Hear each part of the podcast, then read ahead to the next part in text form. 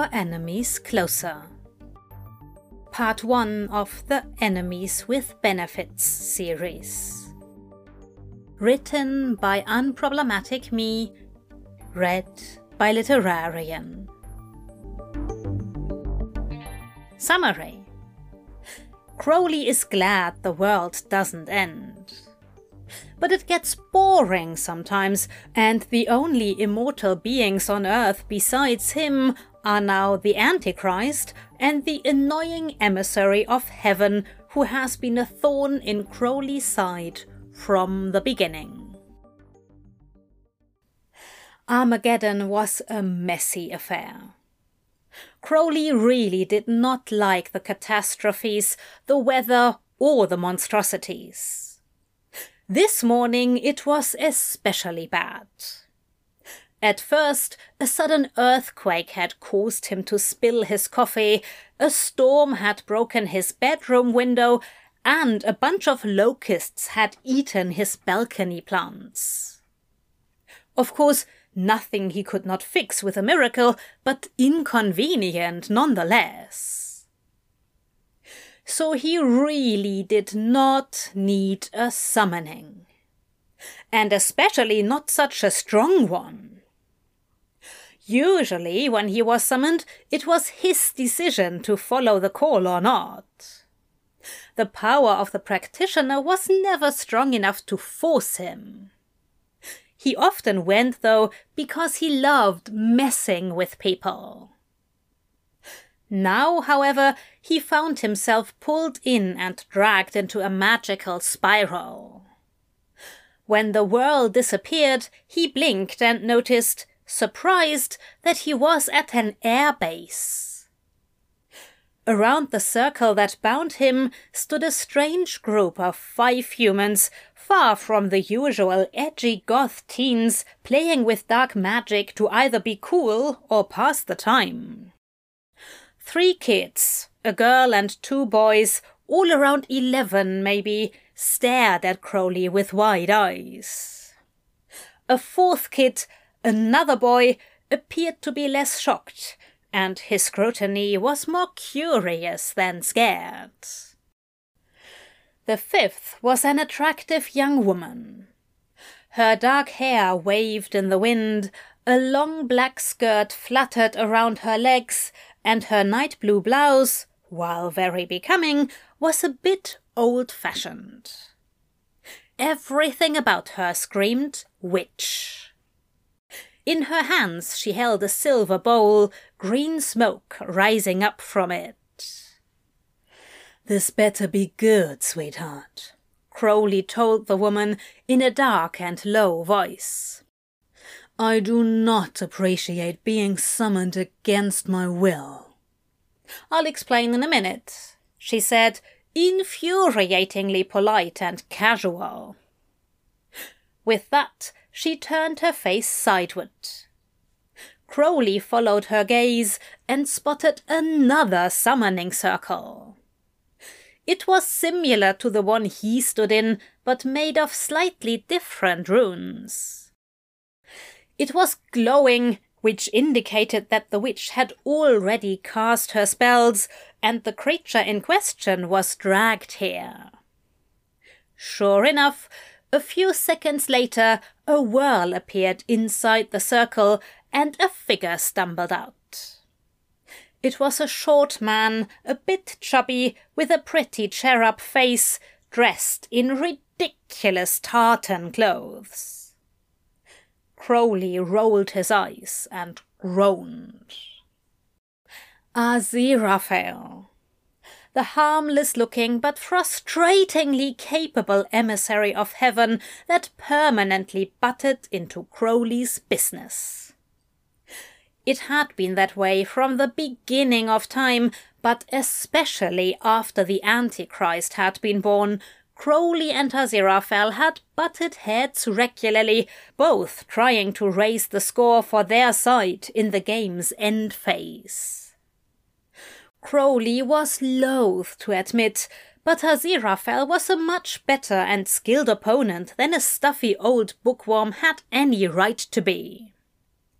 He was clever, resourceful, and very good at influencing humans. Of course, Crowley prided himself in having ruined a lot of Aziraphale's plans as well. So while Crowley did not want to spend the last hours of Earth in Aziraphale's company, he was sure that this feeling was mutual. For now, Aziraphale stood in the circle, straightened his old-fashioned waistcoat with an indignant expression on his face, and tutted at the young witch who stood outside the circle. A summoning, Miss Device? Really? He said, disapproval dripping from his words. I was in the middle of something important. Fighting demons? One of the boys asked excitedly. Um, well, no, I was. Well, it was very important. what? Crowley laughed. Drinking tea with your book club over your latest read?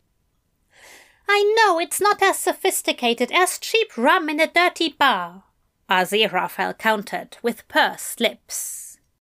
But it's always nice to talk to people who can read. I can read just fine. Oh, I'm sure you basically devoured dozens of drink menus. I'll have you know, Angel. I'm sure there is nothing you know that I don't, dear boy. Okay, listen now, you arrogant, annoying. Excuse me, interrupted the woman, apparently Miss Device. Right, Miss Device. Aziraphale took his eyes off Crowley as if he was just a minor annoyance. It is rather rude to summon an angel. Uh, excuse me, Crowley said. It's not exactly deemed polite among demons either. Aziraphale scoffed. Oh, I'm sure we're all very interested to learn about the etiquette of hell, but I want to hear why Miss Device interrupted my um, work. You said to call you when I had a plan, the woman said. I did have a phone in mind, dear, but I admit that it can be interpreted in different ways. Aziraphale sighed. Huh. So, you think you found a way to stop? He gestured towards the dark and stormy sky. This. Crowley could not help his heart skipping a beat.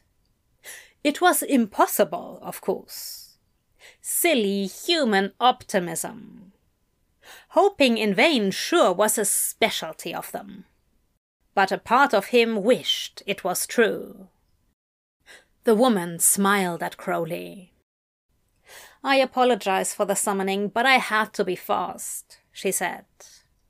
My name is Anathema Device, and thanks to well informed sources, I know that you, as well as Aziraphale over there, don't want the world to end. Yeah, well, even if this was true, Crowley said with a shrug. It's not really my decision. And not Whitefeather's over there either. This is Adam, Anathema said, putting her hand on one of the boy's shoulders. He is the Antichrist. Nah, Crowley said. The Antichrist is some posh kid in a fancy house outside London. How do you know? Anathema asked, with a raised eyebrow. Crowley opened his mouth to say something, but closed it again. How did he know? He had given the baby to a satanic nun and then gone to get drunk. Hastur took care of the child's education later because Crowley had wiggled out of it. He had had no interest in spending Earth's last years with babysitting. So who knew? Maybe the wrong baby had ended up in Hastur's care. My dear, Aziraphale addressed Anathema again, his voice sweet but condescending. If he was the Antichrist, he wouldn't be in favor of stopping the apocalypse. But I am! The kid in question exclaimed. I don't want the world to end. I like it, most of it. I mean, I don't like Wednesdays because it's vegetable day at school. Cleaning my room is no fun either. But I have my friends, and the woods, and the fields, and a dog now. This is a hellhound, by the way. Aziraphale pointed at the small dog by Adam's side. You know that? I know that he is a good dog, Adam said. He helped snapping me out of it when I almost ended it. Adam managed to slow it down, Anathema said. But two people, an archangel, I think, and something similar from hell were here and did something to his head. It becomes harder for him to resist. no surprise here, honey. Crowley laughed without humor. Neither heaven nor hell appreciate people messing with their plans. Well, I intend to do it anyway, Anathema said, her nose up, her chin straight. I will free Adam's mind from their influence and balance out light and dark in his soul. Will you now? Yes, I prepared a spell, she said confidently.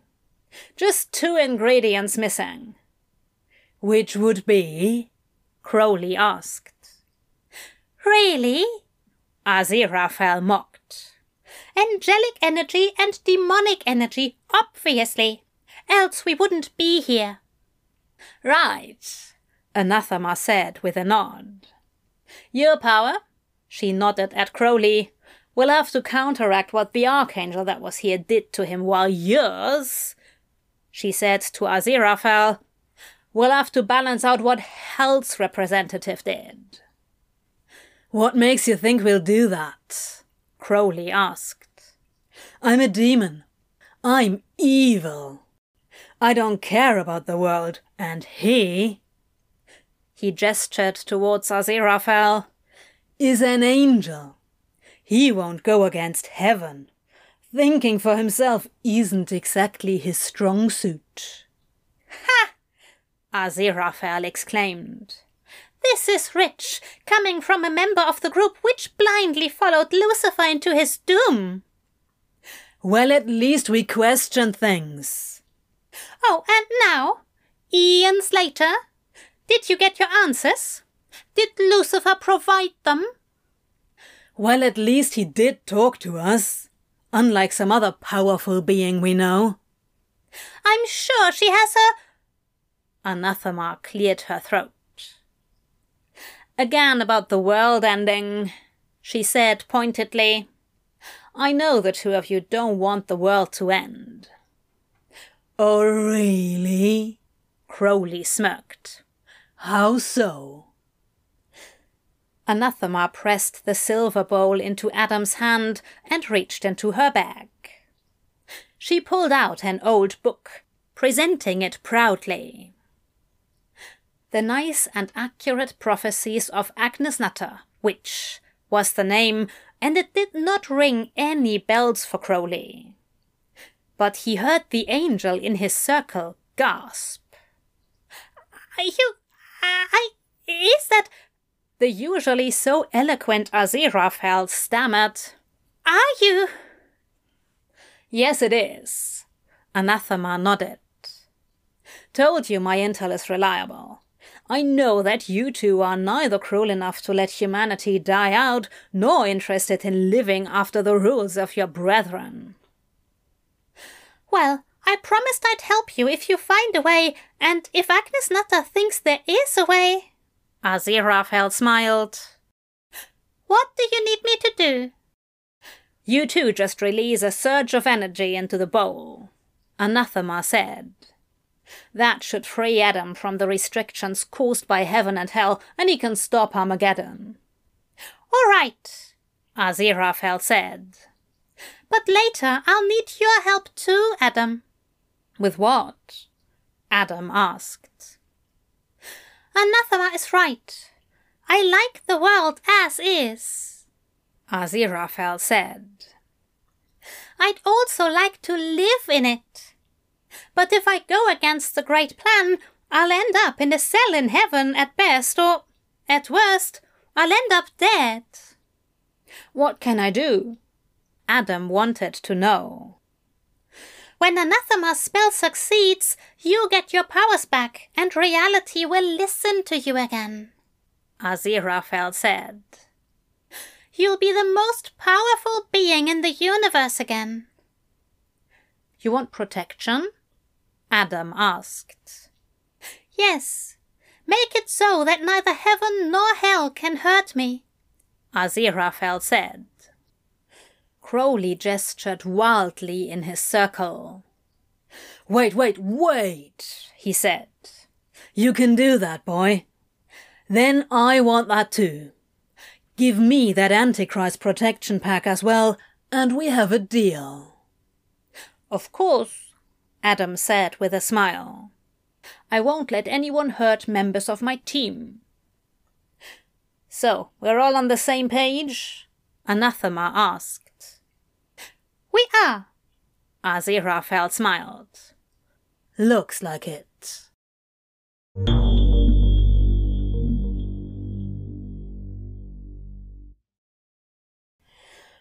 For a while, it was great to indulge in going to parties, having sex, watching movies, and drinking alcohol without hell interrupting with a job. Now, however, all parties seemed alike. Sex with humans was weird and restricted, sex with demons off the table, since Crowley had cut ties with hell. He knew the lines of his favorite movies by heart now, and it grew boring to watch them again and again. And alcohol? Well, alcohol was still all right. The days blurred into one another and felt astonishingly long.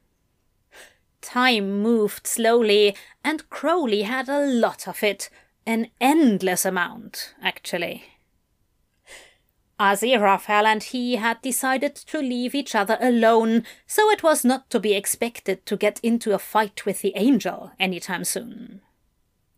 At first, Crowley had not really trusted the angel, since he was known to find loopholes and twist words, but Aziraphale appeared to be content with reading, eating, theatre visits, reading, having tea, going to the museum, and reading. Crowley had to admit that he was bored to death. This was the only reason he accepted the invitation to the flea market, a very exclusive secret event for the rich and bored where they could purchase magical artifacts. Crowley had attended two times in the past and found it to be rather uninteresting. Most of the offered objects were not magical at all, and those that were were only half as powerful as advertised. Sure, for those who were not confronted with magic on a daily basis, a blanket which could heat itself up to the needs of its owner was a fantastic thing. But for those who could heat up every blanket up to the perfect temperature with a snap of their fingers, it was a bit dull and pointless. This time, however, Crowley noticed, surprised, that one of the merchants had items on display which emanated strong magical powers. Grown interested, he stepped closer. Unfortunately, the majority of the objects were weapons, and over the millennia, Crowley had already gathered enough to defend himself against angry supernatural creatures. Sighing, he was about to leave when his eyes fell on a pair of nondescript glasses. With a charming smile, he waved over the blonde lady who stood next to the display and asked, What's this? This? She smiled. It's a transdimensional observer. Ah, yes, of course, he said, tilting his head. And that means. She chuckled. it means that it lets you see alternative universes, she explained. Oh, cool. Can I try? Sure. They're only thirty-five thousand pounds. Darling, Crowley said, looking at her over the rim of his sunglasses. For this price, I should get a test ride, shouldn't I? She studied him, a smile tugging at her lips as she considered him. Fine, she said. Should be enough to convince you that they are worth their price. We'll see. Crowley put away his own glasses and grabbed the magical ones. Carefully he put them on, and for a moment nothing happened. Then it did. Whoa, Crowley said.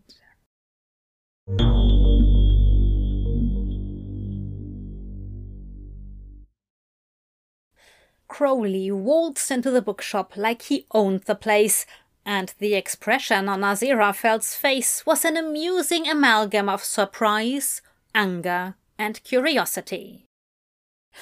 After a while, he recovered and cast Crowley a mocking look. I'm afraid we're out of pompous sunglasses and ridiculous trousers, Aziraphale said. And I wouldn't know what else I could help you with. Very funny, Crowley said. I'm not here to buy something. Ah, I see. May I recommend a book about the concept of shops, then? Crowley rolled his eyes. With a snap of his fingers, the door locked and the sign turned to closed. Excuse me? Aziraphale said, full of indignation. It's Thursday. I only close up shop this early on Thursday when it rains. It doesn't rain. Will you shut up for a second? Crowley said. I'm here with a suggestion. Oh, what kind of suggestion? I suggest we have sex. Aziraphale blinked. It took a few seconds before he opened his mouth, and a few more before he actually answered. Excuse me, dear, he said. You might have to repeat that. I must have misheard. I heard something about us having sex. That's exactly what I said. Crowley stepped closer. Look, I was at a secret trade market for magical items. You know they are usually not very magical. Course I know that, Crowley said, indignant. Hence my surprise when I stumbled upon real powerful magic there. That makes sense, Aziraphale said. But how does this lead to you and me fornicating in your head? This lady that sold the stuff also had a trans-delusional blob server and I... She had a what now? Some doohickey to look into other worlds. That would be a trans-dimensional observer, dear. Didn't I say that? Aziraphale closed his eyes and let out an exasperated breath. Then he shook his head and made a dismissive gesture with his hand. No matter, he said. What about the transdimensional observer? Well, I looked through it and saw me, Crowley said. Well, other versions of me.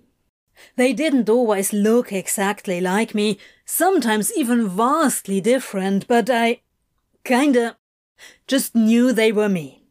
Does that make sense? Um, yes. Aziraphale nodded. Maybe we're connected to other versions of ourselves in a way and can recognize ourselves in other universes. Yeah, exactly. I was connected with them, Crowley said. And they were all with you. Well, other yous, obviously. Snogging, making out, fucking like rabbits. Could you not be so blunt, please? All right. Crowley sighed and rolled his eyes. they were all fornicating with other youths. And they were balanced, contented, happy. From the looks of it, the other youths were too. Wanna see? Crowley fished the magical glasses out of his pocket. You bought them? Sure I did. They were only 35,000 quid. All right. Aziraphale took the glasses from Crowley and put them on his nose. His gaze grew distant and he gasped. For a minute, Crowley let Aziraphale see whatever the glasses showed him, then took them off Aziraphale's nose. And? Crowley asked. Are the other youths happy? Oh, they are. Aziraphale nodded, swallowing hard. Very, very happy. Puh, good lord, they're happy. See? Well, yes. I saw, Aziraphale said, hesitantly. And I'm very happy for my trans-dimensional counterparts, but I still don't see what this has to do with us. Different worlds are just that. Different. What is good for them? Are you happy? Contented? Balanced? Crowley asked. Because I'm not. Since Armageddon, or lack thereof, something feels off. Something's not right. I. Aziraphale turned his gaze to the side and fell silent for a while. No, can't say I am. Which is odd, you know. I have everything I need right here. My shop, my customers, Earth, I can still follow my interests. And now, without the fear of. Suddenly having it ripped away from you? Crowley asked. Surprised, Aziraphale turned back to him. Yes, exactly. Yeah, I got that too, Crowley admitted. Always loved Earth, you know. Beautiful world. And humans. Crazy lot, but there's something about them, right? There sure is. Aziraphale smiled. So I get it, Crowley said. I always loved it here, but was afraid to enjoy it. Now that I could, something is wrong. Hmm. Aziraphale nodded. But still. Look, as I said, I was connected to them. These other Crowleys fucked these other Aziraphales, and they were happy, not missing. Maybe we just need to take the edge off. Almost Apocalypse did a number on me, and sure on you as well. I suppose the other us's had an arrangement to blow off steam together, and that's the difference. Crowley carefully watched Aziraphale's face. He knew the angel and recognized the crumbling resolve. But crumbling did not mean falling. What do you want? Crowley asked. Rare books. I have great connections. Excuse me, Aziraphale said, irritated. You think I would prostitute myself for books? I don't know, Aziraphale, Crowley said with a shrug. What would you prostitute yourself for? I wouldn't at all. But I must admit, I did always want to try sex. Aziraphale said. However, even now, with heaven out of my hair, it seems odd to do it with humans. It is, Crowley exclaimed. With humans, it's super odd. Let me tell you, they. No, no, please don't tell me, Aziraphale said, raising his hand. Just no humans. See? And the other angels hate you now. Oh, they hated me before. Aziraphale said with a wave of his hand and a strangely vulnerable expression that Crowley did not care for. The demon tried shaking off the inappropriate sympathy bubbling up. Anyway, thanks for the reminder. Aziraphale sighed.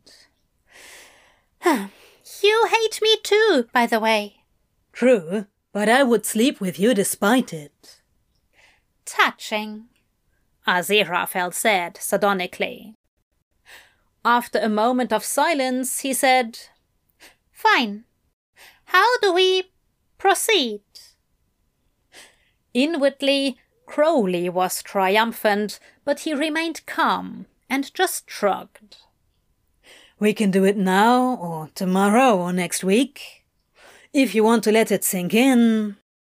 Crowley grinned. Instead of letting me sink in. Yes, please don't do that. Aziraphale said with a roll of his eyes. No, now is fine. I shouldn't give myself a chance to overthink. Anything else? Crowley furrowed his brows and thought about it. I like to be in charge, but I suppose that's okay with you, since you've never done that, he said. Right. I like it rough. Just say no if it's too much. All right. For a moment, an awkward silence fell between them.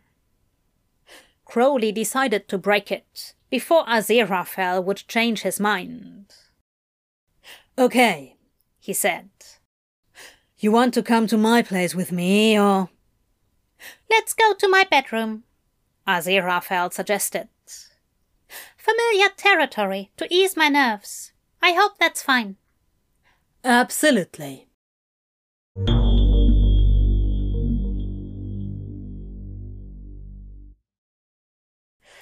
Aziraphale's bedroom was small, or at least it appeared to be, most likely due to the bulky furniture made of dark wood in a long gone era. A large bookshelf lined the wall opposite the bed, leaving just enough space to pass through the narrow door which probably led to a bathroom.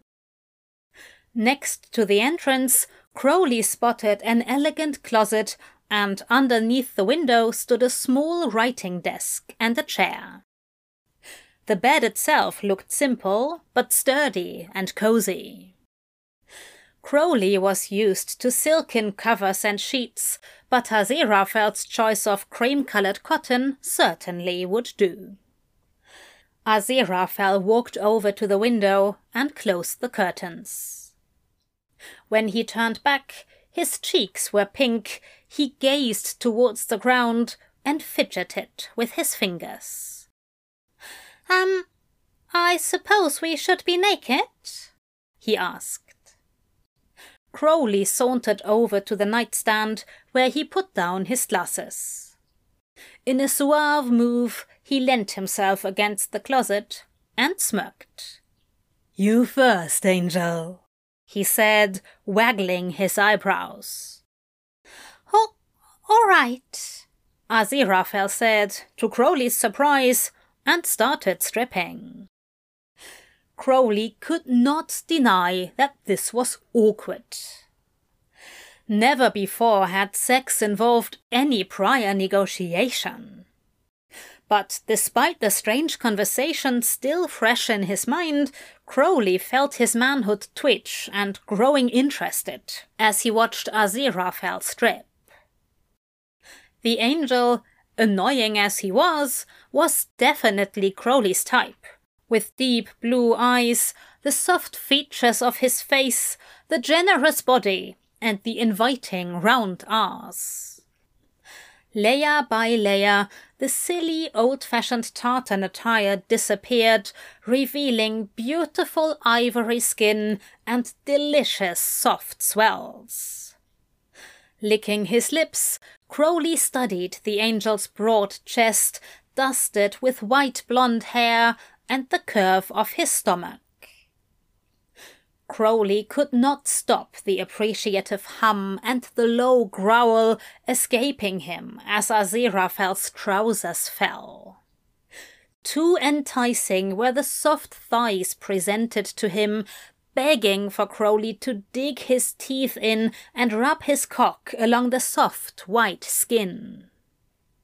Of course, Aziraphale heard, and with a smug grin, Crowley noticed the blush on the round cheeks deepen. Aziraphale was visibly nervous when he removed his underpants. The last piece of clothing on his body presenting a lovely pink cock, already half hard. Crowley smirked, even though he fared no better. Quite the opposite. Crowley was fully erect, his member rubbing uncomfortably against the material of his tight trousers. With a subtle gesture, Crowley adjusted himself while Aziraphale started to gracefully fold his clothes, giving Crowley the chance to study the angel's generous arse and think of all the things he wanted to do to it. After Aziraphale had neatly placed his clothes on his desk, he turned back to face Crowley. Noticing the demon's intense gaze, he looked downwards and started wringing his hands in front of his stomach. No need to hide, Aziraphale, Crowley said, grinning like the cat who had not quite gotten the cream, but had already spotted it and decided to circle around it for a moment to prolong the thrill of anticipation. With a casual snap, Crowley miracled his clothes off his body and left them in a messy pile next to the angel's tidy stack. Aziraphale cast him a disapproving look. Really? he asked. You watch me undress for minutes and then do that. With a chuckle, Crowley crossed the room to get closer to Aziraphale. I just said you first, he said while he crowded Aziraphale against the desk. I didn't ask for a striptease. Crowley put his hands on Aziraphale's hips. Not that I'm complaining, mind you. Crowley noted how Aziraphale shivered under the touch and could not help a small smile. A six thousand year old virgin. Older even, if one counted the time before time. Cute. Well, it would be cute if this was not a silly angel. Due to the angel's inexperience, he would not be able to tell Crowley what he liked, so Crowley would have to find out. Beginning slowly, Crowley let one hand wander upwards along Aziraphale's side, over his chest and throat, until it reached his face. In a careful motion, Crowley cupped Aziraphale's cheek before brushing his lips against Aziraphale's. All right, Crowley asked. Aziraphale only nodded, but it was enough for Crowley. His patience was running thin, and his erection twitched between his legs. Fingers tangling in the soft blonde hair, Crowley grabbed the back of Aziraphale's head and pulled him into a real kiss. At the same time, he closed the gap between their lower bodies as well. A moan escaped Crowley when their hardened members touched, and Aziraphale gasped into Crowley's mouth at the sudden sensation. Tender but insistent, Crowley moved his lips against Aziraphale's, the angel giving in fast, opening up for Crowley, allowing their tongues to meet. Careful at first, but the movements growing wild and heated soon. Since the angel was lost in the kiss, Crowley took the chance to maneuver the two of them towards the bed. With a surprised yelp, Aziraphale broke the kiss when the hollow of his knees collided with the bed frame, but Crowley only chuckled and pushed Aziraphale down to the mattress. Aziraphale let out a small huff, but did not protest when Crowley joined him on the bed, crawling over him, watching him like a predator its prey. You're pretty, Aziraphale, Crowley said, while his eyes wandered over Aziraphale's body. Thank you, Aziraphale said, surprised. You are very good looking too. Oh, I know, Crowley grinned. But thanks for saying that. He resumed kissing Aziraphale while he started roaming the inviting lush form of the angel with his hands. At first, Aziraphale stiffened as this was unfamiliar to him. But soon he relaxed under Crowley's administrations, even carefully reciprocating with shy touches to Crowley's chest and stomach. Crowley smiled into the kiss, when he noticed how Aziraphale's hands always wandered back up whenever they almost reached Crowley's manhood. Are you shy or a tease, Angel? he whispered. Oh, I. I don't know if you would like me to. Aziraphale stuttered. Touch my cock? Crowley chuckled. I'd like that very much. Aziraphale nodded and let his right hand slide down towards Crowley's erection. Oh, yes! Crowley surprised himself with a sudden exclamation. But Aziraphale's hand felt so good on Crowley's member.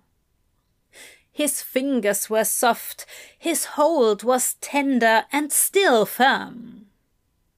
While Aziraphale's lack of experience showed in the insecure expression on his face, the dexterous movements of his hand would not have betrayed him. Crowley threw his head back and groaned. Greedily he grabbed Aziraphale's broad hips, kneading the flesh, while Aziraphale pleasured him. Hmm, angel, he hummed. Finally making up for all my plans you ruined. Apology accepted. I have nothing to apologize for, Aziraphale said primly, accompanied by a clever turn of his hand. If anything, you should apologize to me for insulting my intelligence with your stupid plans. Stupid, eh? Crowley grabbed Aziraphale's hand and reluctantly removed it from his cock. Turn around. What? Why? Crowley looked down at his erection and back at Aziraphale. Wanna take that unprepared? N- no, I'd rather not. Thought so. Giving one last indignant look, Aziraphale turned around and positioned himself on hands and knees, presenting his lovely butt. Crowley could not help himself and applied a short slap to each cheek, laughing at the little yelps. So eagerly offering your ass, he said. What would Gabriel say? Aziraphale scoffed. There is a reason I'm not showing him my behind. Poor sod doesn't even know what he is missing. Crowley growled before snapping his fingers to create a bottle of lube. It was not easy. Aziraphale was tense, his nerves apparently catching up with him now. Crowley made. I won't hurt you. Relax. Aziraphale nodded, and Crowley took his time, widening and loosening the tight ring of muscle surrounding Crowley's goal. While his fingers moved inside the warm channel, he bit his lips to calm himself down. The anticipation grew. Soon his penis would be in there. In an angel. But Crowley remained patient and was thorough with the preparation. Generous with the lube, Crowley slicked up Aziraphale's entrance once more, as well as his own cock. Kneading Aziraphale's ass cheeks, Crowley considered taking him from behind, but decided against it. Crowley would make this angel scream and wanted to see his face while doing so. He manhandled Aziraphale around and held him down while he positioned himself between the soft thighs, aligning his hard cock with the slick opening. Last chance to run from the dangerous, wily demon, Aziraphale, Crowley announced. Aziraphale raised a brow and pursed his lips. Wait, you're saying that there are currently two demons in my house? He asked with faked innocence. Bastards!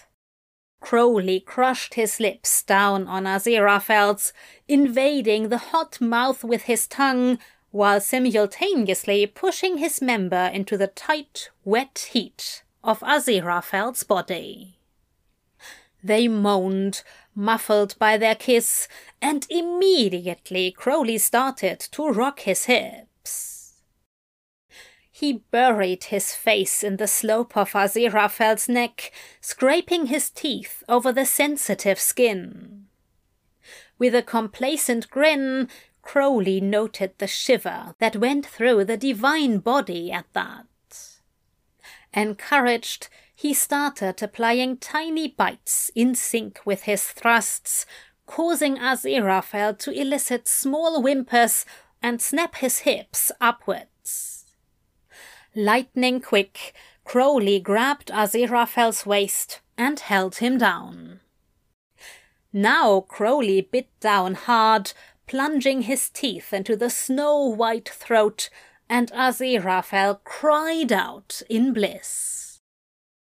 Crowley chuckled darkly against Aziraphale's skin, licking up the salty drops of sweat forming there. He brought his lips to Aziraphale's ear and nibbled at the lobe. What a slut you are, he whispered. I should have known, really. The whole holier than thou attitude, just overcompensation. Good thing I'm here to fuck that sanctimonious haughtiness out of you. How dare! Aziraphale started, but interrupted himself with a wail of pleasure as Crowley changed the angle of his thrusts perfectly. Again, Aziraphale's hips twitched, but Crowley's harsh grip kept them in place. Helplessly, the angel writhed and moaned underneath Crowley, the rush of power drawing a feral growl from the demon's throat. Hmm, Angel, he rumbled into Aziraphale's ear. Feels amazing, doesn't it? Isn't it nice to have found something you're good for? The next moment, Crowley hissed in pain. Aziraphale had bitten him in retaliation for the words, leaving a stinging pain in his left shoulder. Crowley lifted his head and harshly gripped Aziraphale's chin. Little minx, he said in a mixture of anger and admiration. Should have chained you up. But you didn't. Is that a challenge?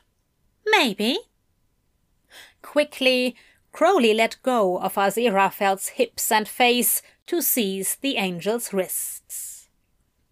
Taking them in a rough grip, Crowley tried wrestling Aziraphale down.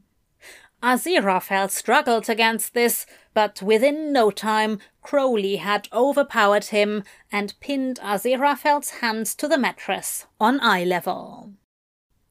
Crowley had to purse his lips to stop the wide grin from spreading. Aziraphale was not a warrior at heart. Aziraphale did not tend to solve problems in physical altercations, but with his wits. Usually it involved talking. A lot of talking. Still, lack of exercise or not, there was no way Crowley would have submitted Aziraphale so easily in an earnest fight. The little angel wanted this. Dirty little thing, Crowley whispered appreciatively. Then he started thrusting harder and faster into the soft body beneath him, making Aziraphale cry and moan, rendering him unable of coherent speech. But Crowley too could no longer form sentences, instead joining the angel's litany of lustful sounds. Sweat caught in his knitted brows as he chased his own pleasure. He could feel how dark scales broke through the skin along his spine, his growing arousal awakening his true form, usually resting peacefully under his human shape. His dark wings shivered on the ethereal plane, threatening to break out. While his own cock pulsed and twitched inside Aziraphale, Aziraphale's bounced between their stomachs, leaving wet spots on their burning skin. Crowley, please touch me, Aziraphale begged. No, Angel, Crowley groaned. You come from my cock, or you're not coming at all. Please, I. I can't. You can and you will. Crowley lifted his upper body a little so he could adjust his thrusts once more. He grinned, complacent and smug, when he looked down at the disheveled angel, sweat slick hair clinging to his forehead, his eyes pressed shut in effort, and the pretty pink lips parted, lovely sounds falling from them. Such a beautiful thing you are, Crowley crooned while he targeted the angel's sweet spot. I'm one lucky bastard. Aziraphale threw his head from side to side, swaying his hips against Crowley's body desperately seeking friction. His fingers dug into the sheets, and his needy moans grew louder. It took all of Crowley's self control not to climax prematurely as he witnessed Aziraphale falling apart. After what felt like an eternity, Aziraphale arched his back, bit his lips, and painted his stomach in white ropes of semen. Yes, Crowley hissed. The velvet walls of Aziraphale's hot channel clenched around Crowley's hard cock, drawing him in even deeper. It did not take long for Crowley to follow Aziraphale over the edge. The tension left Crowley's body and he slumped, his stomach landing on the pearly liquid Aziraphale had spilled on his. Crowley groaned and pulled out of Aziraphale's body and lifted himself up to stand on wobbly legs. Looking down on Aziraphale, he found the angel panting heavily, appearing exhausted, but sated. Good. Crowley was not a selfish lover, not even to an enemy. When Aziraphale opened his eyes after a few seconds, Crowley winked at him and smirked. I hope you enjoyed yourself, Angel, he said, knowing full well that Aziraphale had. I sure had a lot of fun. It was rather lovely, Aziraphale said. Crowley snorted and rose. lovely, he repeated. Should I be insulted? Even you know that lovely is a perfectly positive descriptor, Aziraphale lectured. But if your ego needs more, yes, I tremendously enjoyed myself. Awesome. Crowley pointed towards the door beside the bookshelf. That your bathroom? Mind if I take a shower? Be my guest. Ah. Aziraphale said with a yawn he tried to hide behind his hand. Fresh towels are on the rack to the left of the door. The bathroom was functional, but of course impeccable. Crowley took a quick shower and, as soon as he was cleaned and dried up, snapped his fingers to put his clothes back on. When he returned to the bedroom, Aziraphale was fast asleep. His body was only half covered by the blanket, but Crowley fought down the ridiculous urge to tuck Aziraphale in properly. The angel would hardly catch a cold. Crowley was about to leave, but before reaching for the door handle, he stopped himself. After a short moment of hesitation, he willed a pen and a piece of paper into existence and left a note on Aziraphale's nightstand before disappearing into the cold London night. We should do this again, Angel. Soon.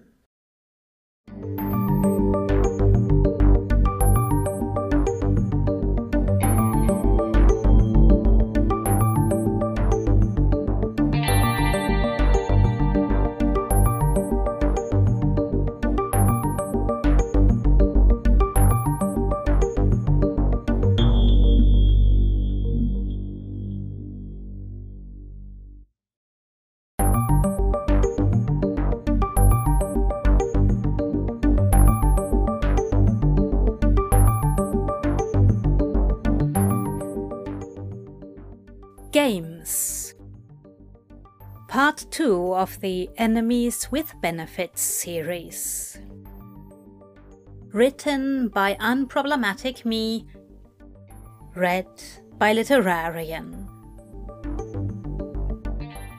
Summary Their new arrangement helps Aziraphale and Crowley to find their balance.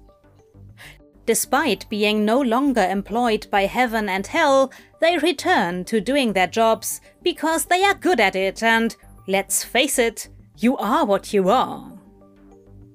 The world is big, so they could follow their path without bothering each other. But where's the fun in that? Chapter 1 Life was good.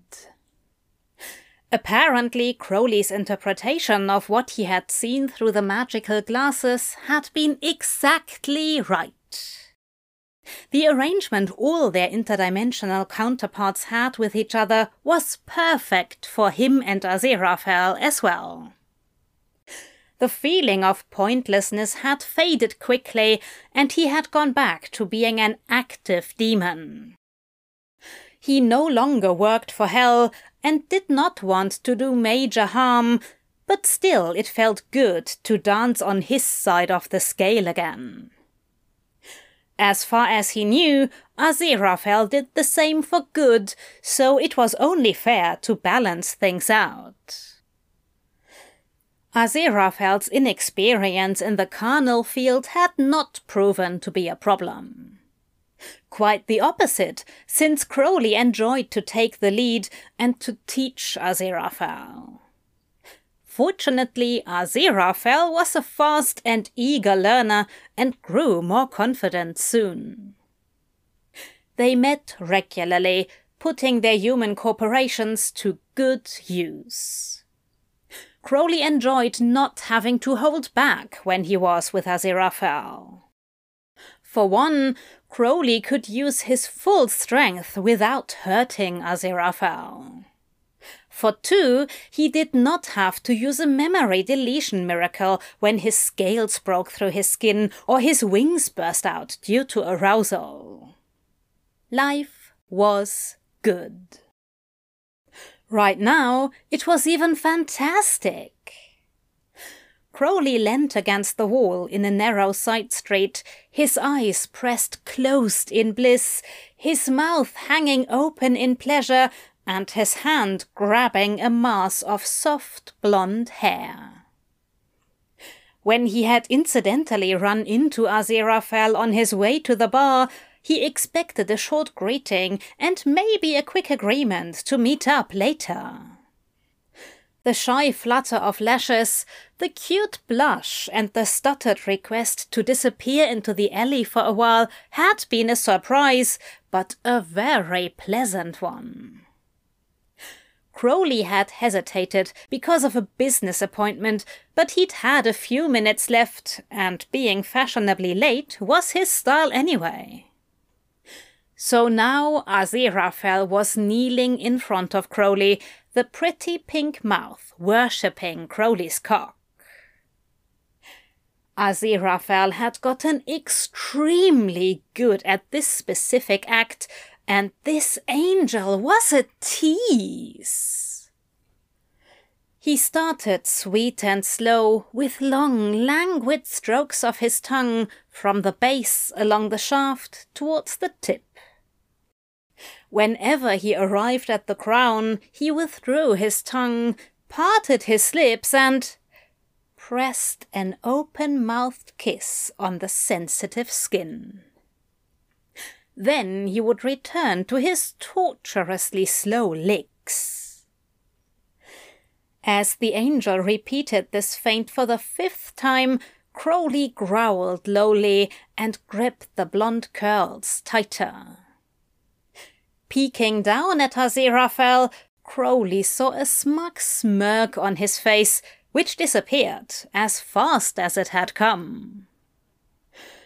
Crowley wanted to tell Aziraphale to finally get on with it, but the words turned into a deep, helpless moan when the sweet pink lips parted once more and finally wrapped around Crowley's cock. Throwing his head back, Crowley hit it pretty hard on the cold wall behind him, but the blunt pain was drowned out in pleasure. Aziraphale suckled on the tip of Crowley's cock with a satisfied hum that vibrated through the demon's whole body. With a clever swirl of his tongue, Aziraphale set Crowley's nerves on fire before he finally, finally opened up wider and let Crowley in deeper in a perfect rhythm, not too slow and not too fast, Aziraphale started bobbing his head, taking more of Crowley's cock with every move. Moaning, Crowley put his free hand on the back of Aziraphale's head as well, taking a faster hold on him. Aziraphale answered with a sweet sound of his own when Crowley pulled his hair a little. A grin spread on Crowley's face at that. The angel really liked a firm hand. In his pocket, Crowley could feel his phone vibrate, but immediately turned it off with an annoyed huff. Whatever it was, it could wait. Crowley pushed Aziraphale down a little, testing the waters. The muffled groan was all the affirmation Crowley needed, and he started guiding Aziraphale's head up and down in sync with the rhythm the angel had set. Angel, Crowley growled. You learned that fast. What a talented little slut. Careful at first, but with increasing pace, Crowley started rolling his hips, his thrusts matching the bobs of Aziraphale's head. You like that, don't you? He asked between ragged breaths. When I use you like this? Of course, Aziraphale could not answer, but the noises he made were answer enough. So Crowley went faster and grabbed Aziraphale's hair tighter, bit by bit, constricting his movements. After a while, it was no longer Aziraphale sucking Crowley off, but Crowley fucking Aziraphale's mouth, and they were both completely fine with it. I'm close. Crowley pressed out. What's it gonna be, Angel? Down your throat or on your face? Aziraphale whimpered. When Crowley looked down on him, another rush of arousal went through him. Aziraphale was a sight to behold. Plump, reddened lips stretched around Crowley's cock, small drops of sweat on his forehead, and his hair dishevelled. Despite the overall dirty picture the angel made, the large blue eyes stared up at Crowley, so full of innocence that the contrast made Crowley swallow hard. It was intoxicating. Apparently, Aziraphale left the decision how and where to come to Crowley, and Crowley was very happy to carry this specific burden. When his balls tightened and his cock pulsated in Aziraphale's mouth, he held Aziraphale in place with his hand while thrusting in deeply, the tip of his manhood hitting the back of Aziraphale's throat. With a low, feral sound, Crowley climaxed, feeling Aziraphale swallow around him. Aziraphale's throat constricted around Crowley's cock, milking the intense orgasm from him, dutifully taking what Crowley had to give. Whew. After he had finished, Crowley used the wall for support while coming back to himself. When he could breathe evenly and almost think clearly again, Crowley bent and grabbed Aziraphale by the arms, pulling him up and pushing him against the cold brickwork. He stole a filthy and passionate kiss tasting his own semen on Aziraphale. Need some help, Angel? He rumbled while he cupped Aziraphale's erection through the angel's trousers. Please, Aziraphale whispered, slinging his arms around Crowley's neck. Without hesitation, Crowley let his hand slip under Aziraphale's clothes and circled his fingers around the rock-hard erection hidden in there. It only took a few strokes for Aziraphale to dig his nails into Crowley's leather jacket and find his own release. Thank you, he said quietly. No, I thank you, Crowley grinned and snapped his fingers to clean them both up and fix their attire. Then he sighed, a little wistful. Usually I'd propose a round two in a more private setting, but I gotta run. He grabbed Aziraphale's chin. But I promise I won't be a stranger. He gave Aziraphale a last flirty wink and then turned around, to meet his business partners.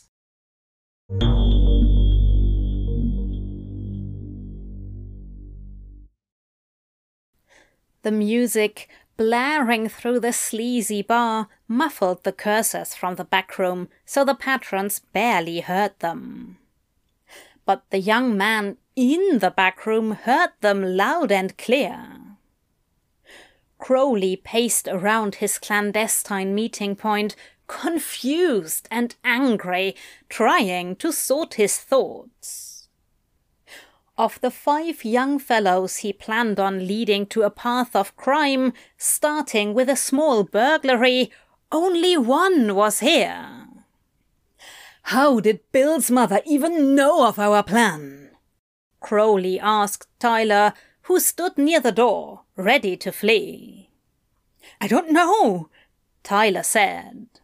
Suddenly she stood in the room and started chewing us out. If it was only Bill's mother, why did the rest bail too? Tyler scoffed. Have you met Bill's mum, man? Lady scary. Crowley ripped away his glasses, stepped into Tyler's space, glowering down at him with angry snake eyes. Scarier than me? he asked, looming over the boy. Like most people, Tyler believed the yellow pupils to be contacts, so he did not freak out. But usually he was still pretty intimidated when Crowley acted all demonic. Now he reacted irate. Maybe not in direct comparison, he said, a hint of sarcasm in his voice. But unlike you, Mrs. Willows was here as soon as she showed up, I tried calling you, but you didn't answer your phone. Yeah, I was. Crowley halted. Flashbacks of a dark alley and angelic lips around his cock rushing through his mind, and then finished darkly. Distracted. He clenched his fists and cursed. This little minx. Dude, don't talk about Bill's mum like that. Not Mrs. Willows, you moron. I'm talking about. Crowley interrupted himself and sighed. Ah, never mind.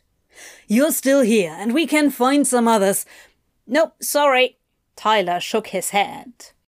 I'm out too.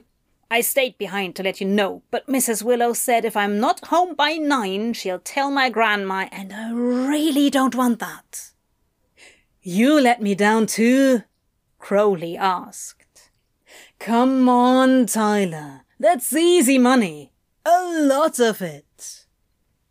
Sorry, man, Tyler said with an apologetic smile. But if you knew my gran, you'd understand. The devil himself would piss his pants if he saw her mad. With that, Tyler was out of the door, leaving a very annoyed demon behind. With a frustrated snarl, Crowley kicked the old wooden table before sinking into one of the chairs. But after a while, his irritation faded and he started to chuckle. Shaking his head, he stepped to the window and looked out into the rainy night. Not bad, Angel, he said. But you pay for this.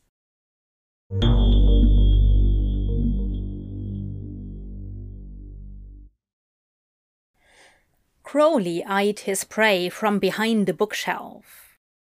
Whistling, Aziraphale put the mail on his desk in the back room and went to get some tea. After a while, he returned with a steaming mug, putting it down carefully next to the letters. When Aziraphale was just about to reach for one of them, Crowley struck. A little shriek escaped Aziraphale as he was seized from behind and pulled against Crowley's lean chest. Before Aziraphale could react, Crowley's lips were already on his, the demonic tongue slipping in. Satisfied, Crowley noted how quickly the tension left Aziraphale's body and the angel went pliant in his arms.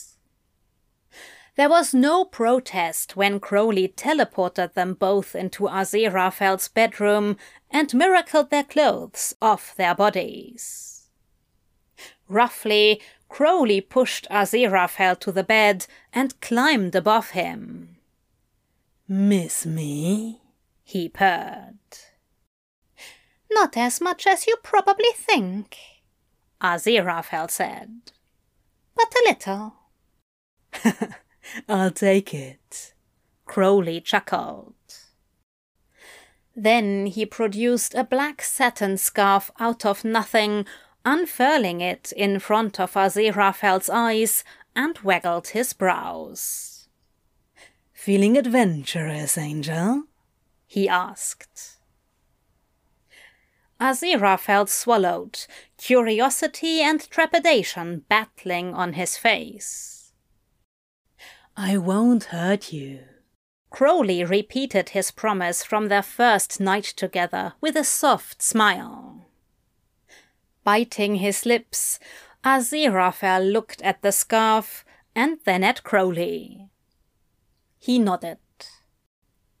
All right, he said with determination, and lay back.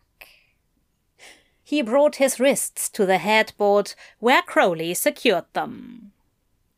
Just say stop if I overdo it, Crowley said in a reassuring tone. Understood. After tying Aziraphale up, Crowley looked down at the body he had gotten to know very well in the last weeks. But just like the first time, his member hardened fast at the side. All for me, he said, while his hands wandered over the angel's soft body in a possessive manner. He stole another kiss, before making his way down Aziraphale's form. Teeth, tongue, and lips worshipped the ivory skin and the enticing curves in a reverent manner, but he did not draw it out this time. Today he had no intention of teasing Aziraphale. So he arrived quickly at Aziraphale's delicious looking member, already hard for him. Aziraphale all but screamed when Crowley, without further ado, engulfed his cock with his mouth, taking him into the root. While Aziraphale was a promising new talent, Crowley was the master of blowjobs with centuries of experience and a forked serpentine tongue basically made for this purpose. Soon Aziraphale was thrashing around, crying out in pleasure and desperation as Crowley, smug and complacent, worked on the angel's cock with lips and tongue. Crowley, I, I won't last. Curling his flexible tongue around Aziraphale's shaft while bobbing his head, Crowley made an encouraging noise, and a few seconds later, Aziraphale spilled hot and salty into Crowley's mouth. Humming in satisfaction, Crowley worked him through it, and afterwards sat up with a confident smile. Had to return the favor. He grinned down at Aziraphale. Permission to have your arse now? Aziraphale cast him a disapproving look and blushed at the blunt question, but then he nodded with a coy smile. Again, Crowley surprised Aziraphale with his pace. Within seconds, his long, nimble fingers were slicked up and pushed into Aziraphale's tight channel. Good lord! Aziraphale exclaimed as Crowley went for his prostate immediately. Crowley attacked Aziraphale's sweet spot again and again, loosening the angel up being only a secondary goal at the moment. Soon Aziraphale's cock was filling again, and Crowley at once let his tongue slither along it again. Arching his back, Aziraphale stretched his restraints, pulling them taut, but not breaking free. With a dark chuckle, Crowley lifted his head. you are beautiful like this, Aziraphale, he said. Helpless angel at a demon's mercy. You wear that look so well. Oh, Crowley, please, Aziraphale said. I, I think I'm ready. We can start now. Start? I already started. You uh, know what I mean, serpent. You can. Oh, God, take me now. Oh, I will take you, Crowley promised. But this. He curled his fingers inside Aziraphale. Is so much fun. I'll keep going for a while, I think. And he did. Aziraphale moaned and whimpered, wailed and begged, but never said stop. So Crowley kept going until, once more, Aziraphale's delicious body tensed and he came over Crowley's hand and on his stomach. Crowley, he breathed out, weak and worn. That was. Hmm, it was. Crowley agreed with a smile. He positioned himself between Aziraphale's lovely thighs, nudging the legs further apart to comfortably fit into the gap. Crowley's neglected cock was rock hard and dripping, and he poked it against Aziraphale's entrance. I assume you're relaxed and wet now? he asked, feigning innocence. Aziraphale laughed weakly. Ha ha ha! You could say that, dear, he answered. Go ahead.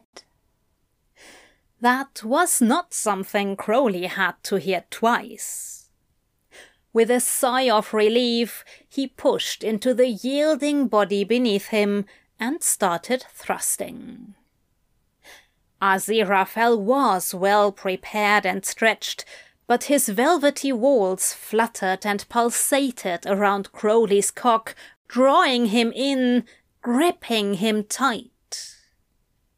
His instincts screamed at Crowley to fuck Aziraphale hard and fast and finally find his own release, but he held back.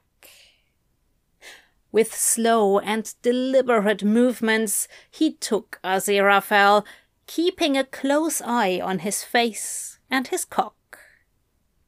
When Aziraphale's manhood began to twitch again, Crowley smirked. He adjusted his angle like he knew Aziraphale needed and moved the tip of his cock against Aziraphale's prostate again.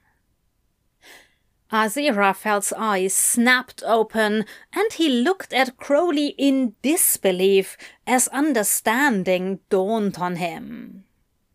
Crowley, I already. twice. You can just. But you first. Crowley, I'm not sure this. Come on, Angel, Crowley said seductively. One more time. Come on, my cock. Aziraphale whined, probably overstimulated. but he did not ask Crowley to stop.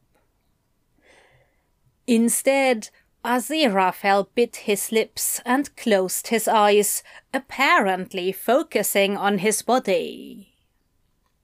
After a while, he started rocking his hips, chasing his pleasure again. Yes, that's it, Crowley encouraged. Come for me. And after a few minutes, Aziraphale did. For a third time he climaxed, now with a weak but still unmistakable cry of pleasure. Watching Aziraphale fall apart gave Crowley the final push towards his own breathtaking climax. After emptying himself inside his lover, Crowley sat up. Chuckling, he looked at the angel who was out cold. Crowley carefully removed the scarf before climbing out of the bed. With a snap of his fingers, the blanket slid over the mattress and unfolded itself over the sleeping angel. Self satisfied Crowley made his way towards the shop's back room. He went through Aziraphale's mail and quickly found the letter he was looking for. Dear Mr. Fell, I know it is most unconventional, but when you visited us the last time, our whole order was happier, calmer, and more at peace. So I ask of you to visit us soon, as we will have to decide on a new superior. I hope your presence will inspire the members of the chapter to make the right choice. Fraternally yours, Brother Marcus. Crowley smiled as he held the letter up in the air. A moment later, the paper went up in flames, the hellfire from Crowley's fingers turning it to dust. A wave of Crowley's hands sent the black remains outside through the gap under the door. Too bad you'll miss this, Angel, Crowley whispered.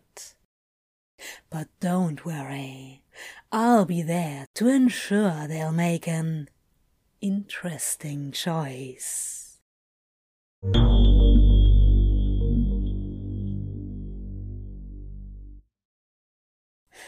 Needless to say, Aziraphale was not happy about this, and his retaliation followed just when Crowley thought himself in clear waters. Aziraphale ruined a perfectly immoral company merger while Crowley recuperated from marathon sex under the shower. Of course, Crowley could not just let this slide, which caused two stained glass windows in a nearby church to break and the replacement to look like images of large penises. After Aziraphale was free of the chains forged in hellfire that had bound him to Crowley's bed, he saw and promised Crowley would regret that. Crowley had no idea how and when Aziraphale managed to turn the gambling den Crowley had planned forever into a soup kitchen. But after convincing a Bible study group that booze, music, and parties were so much better than, well, the Bible, Crowley felt less angry immediately. So they danced their dance of good and evil, sex being their favorite kind of distraction and weapon. It was all fun and games. Until it wasn't.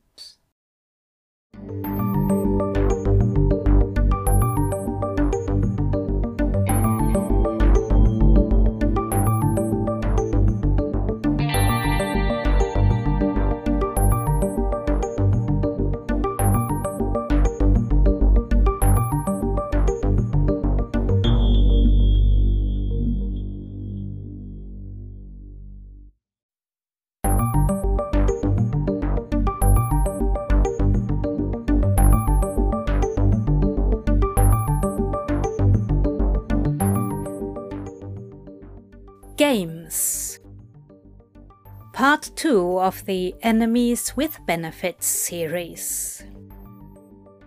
Written by Unproblematic Me, read by Literarian. Chapter 2 Crowley licked across the two tiny red marks on Aziraphale's throat, causing a pleasant shiver to rush through the divine body. Aziraphale made lovely noises of pleasure, completely relaxed. After pressing a kiss to the pale neck, Crowley pushed his upper body up to enjoy the view. Moaning, he watched his own hips snapping against Aziraphale's lovely ass, the opening stretching around Crowley's cock. Crowley thrust into Aziraphale without having to hold back, and it was amazing. When Aziraphale cried out blissfully after a particularly clever move Crowley made, Crowley chuckled. Told you you'd like it, he said. Heightens the sensation, doesn't it? He laughed again, as all Aziraphale could give for an answer was moaning, whimpering, and a wild nod. Bracing himself on his right arm, Crowley reverently let his left hand wander along Aziraphale's spine, feeling the rush of the invisible wings. Shortly, he wondered if Aziraphale would ever let him see them fully during sex, and whether he could bring himself to show his own. So far, they had never accidentally burst out, but at least for Crowley, there had been close calls. A whimper reminded Crowley of the needy angel beneath him, and he focused on the here and now. He loved the view on Aziraphale's back and ass, loved the feeling of Aziraphale's tight inner walls around his cock, and the helpless noises Aziraphale made. While Crowley wanted this to last much longer, he also craved release. So he increased the pace of his thrusts. Underneath Crowley, Aziraphale keened, and his whole form twitched, but the lust venom Crowley had induced into his body kept him from moving much he had to rely on Crowley to get the friction and touches he needed. Fortunately for Aziraphale, Crowley's own need kept him from teasing. Crowley bent down again to kiss Aziraphale's neck and nibble on his earlobes the way he knew drove Aziraphale crazy. Crowley's fingers quickly found all the sensitive parts on Aziraphale's soft body he had learned about in the past weeks. All his sweet spots under attack, Aziraphale soon cried out, and Crowley felt Aziraphale clench around his cock as he came untouched, with Crowley following suit. When the afterglow had faded, Crowley sat up, but Aziraphale could still only moan and wiggle, a little helpless. So Crowley, with a broad grin, helped him turn on his back. Thanks, Aziraphale mumbled. You're welcome. For a while they lay in silence, but at some point Crowley saw concern spread on Aziraphale's face, and he could not help but smile a smug smile. Problem? It, uh, doesn't seem to wear off, Aziraphale said. The venom? Crowley asked with barely credible innocence. Don't worry. Give it an hour. Two at most. Two hours? Aziraphale gasped. You said it would wear off after six.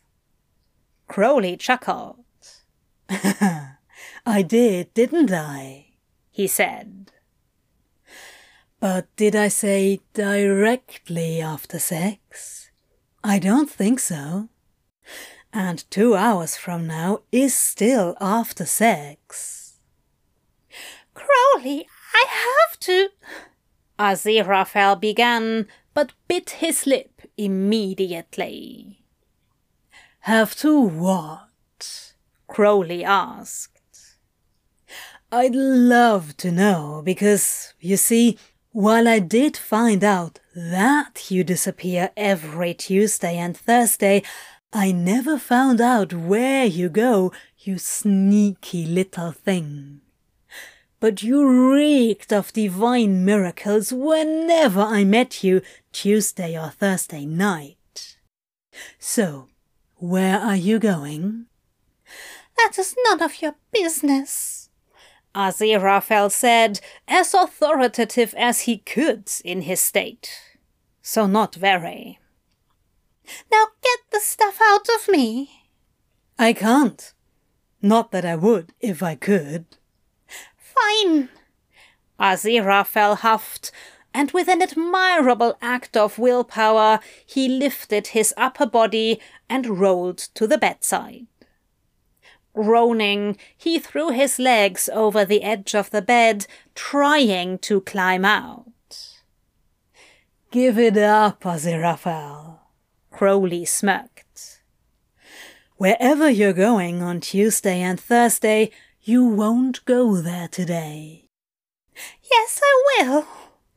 Aziraphale said weakly and stood, if only for a second. His legs gave out, sending his weakened body to the floor, which was luckily all of a sudden covered by a fluffy carpet. Amused, Crowley stepped beside Aziraphale. The demon enjoyed looming over the helpless angel, who glowered up at him with defiant eyes. Oh, angel! Crowley cooed, kneeling beside Aziraphale. Just give it up. His fingers drew circles on Aziraphale's naked shoulders. You won't make it in time anyway. Might as well let me collect my prize for winning this round. With a weak push, Aziraphale tried to get rid of Crowley, but Crowley only laughed at the feeble attempt, seized Aziraphale's wrist, and pushed him to the floor. Aziraphale struggled. Nothing Crowley had not expected, but unlike his usual behavior, Aziraphale did not relax after a while. As much as his condition allowed, he fought Crowley. Confused, Crowley let go of him and sat up.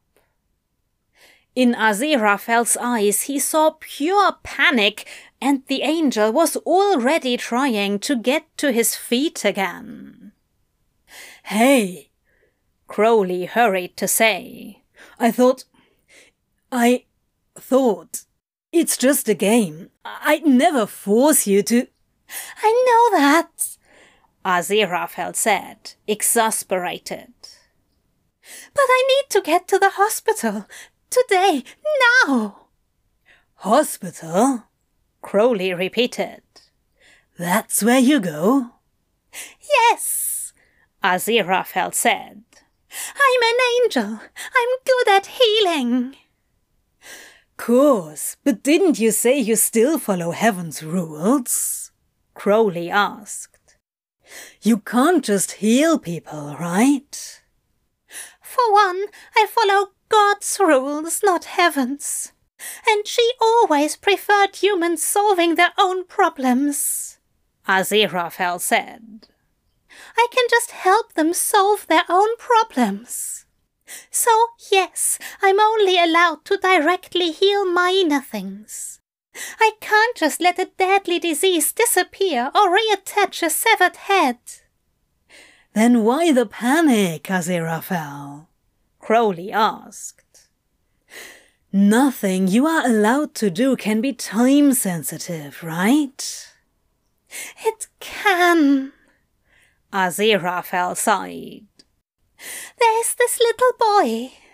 His condition is serious, but not fatal. If I nudge the doctors in the right direction, they can help him. Crowley swallowed. A kid? he asked quietly. Yes, sweet boy. Aziraphale smiled wistfully. His father is a firefighter, a humble and courageous man who saved many lives. His mother used to be a secretary, but lost her job a few years ago. Every free minute she spends either with the boy or with helping homeless people. I want to help save their child. How much time does he have? Until the tumor kills him?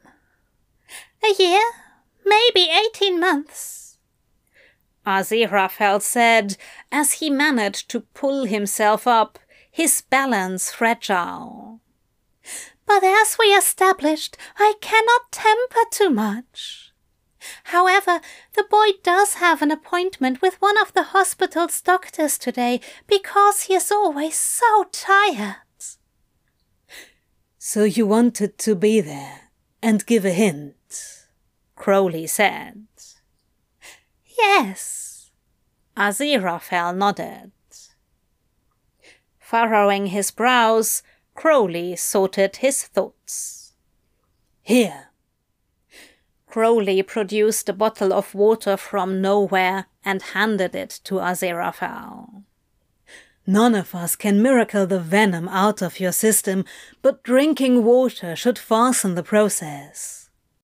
I'll help you get dressed and drive you to the hospital. By the time we get there, the effect should have worn off, or at least be minimal. Minimal? Aziraphale asked doubtfully while accepting Crowley's arm for support. Let's say nothing someone as stubborn as you can't handle.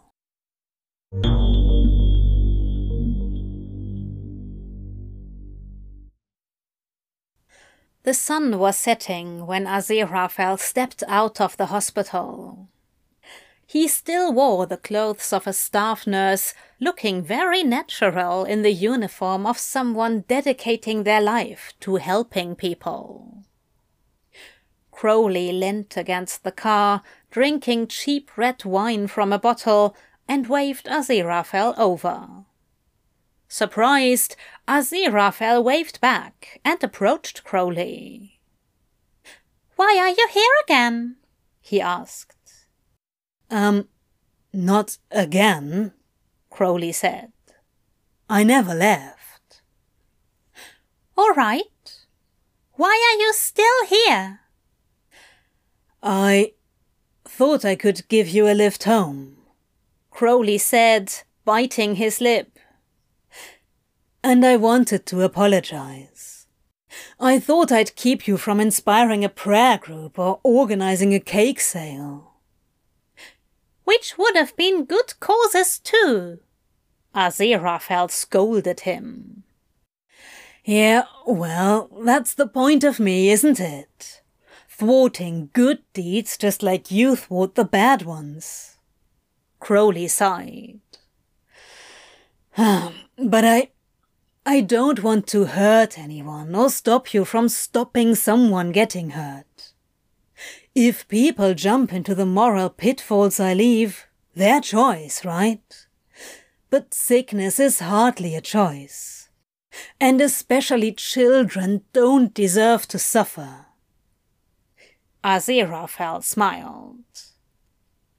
I didn't know you had a soft spot for children. I don't. Crowley laughed dryly while he swung his wine bottle around. They are annoying little bastards. Loud, unhygienic, and dumb. And still? Still, they're innocent, Crowley said, taking a sip of wine. Like really innocent. They don't deserve to be punished for bad luck or mistakes made by cruel or stupid adults. Tis not fair. That's even better. What? Not a soft spot, but a sense of fairness, Aziraphale said, still smiling. Oh, shut up, Crowley growled. How's the boy? He will be fine. With a sigh, Aziraphale let himself fall against the car as well. The doctors made a brain scan, found the tumor, and with the operating theatre and all instruments blessed, they will be able to remove it. So, hint giving successful. Crowley smiled and handed Aziraphale the bottle. Aziraphale huffed as he took the offered beverage. Not really. Nurse is the only job where men are taken as seriously as women. Not at all. Well, to be fair, he did not show any symptoms that justified a brain scan. But you just said. Yeah, well, I had to improvise. Aziraphale said, avoiding Crowley's eyes. Crowley grinned and grabbed Aziraphale's chin to make him look at Crowley. Did you break the rules, Angel? No, Aziraphale said. Well, not really. The rules say I'm not allowed to heal fatally ill people, but. But? They don't say I can't make them sick. What? Crowley scratched his head. I pretended to examine the boy and. Yes? I caused an inflammation. Aziraphale mumbled. Crowley's eyes grew wide. You what? I caused an inflammation. Aziraphale exclaimed. Behind his ear. Little course, huge effect. The poor thing immediately got a bad headache, and together with the other symptoms, it was enough for the brain scan. Their eyes met, and Crowley saw tears in Aziraphale's. Hey, you said it yourself. He'll be fine now. Crowley said, softer than he ever thought he would. But he must have been so scared when he suddenly was in so much pain. Aziraphale said, voice breaking. And his mother, she panicked. Crowley stepped in front of Aziraphale and put his hands on his shoulders. You saved his life he said. Yeah, that probably hurt like hell and scared him, but he'll survive, and he'll feel much better when that thing is no longer in his head. As for his mum, okay, you gave her quite the scare, and she is probably still scared because of the upcoming surgery. But you spared her and her husband having to bury their child. Wiping his eyes, Aziraphale took a deep breath and nodded. You did great, Aziraphale, Crowley said with a tender smile. Then he blinked, cleared his throat, and took his hands off Aziraphale's shoulder. I mean, this was some great A rule bending not healing the kid, but making him sicker so that others got the right idea how to heal him. Kudos, Angel. Aziraphale let out a noise between a sob and a laughter. Thank you, he said. Actually, Crowley smirked, crowding Aziraphale against the car. I think rule bending angel is a new kink of mine. Crowley! Get in the car, angel.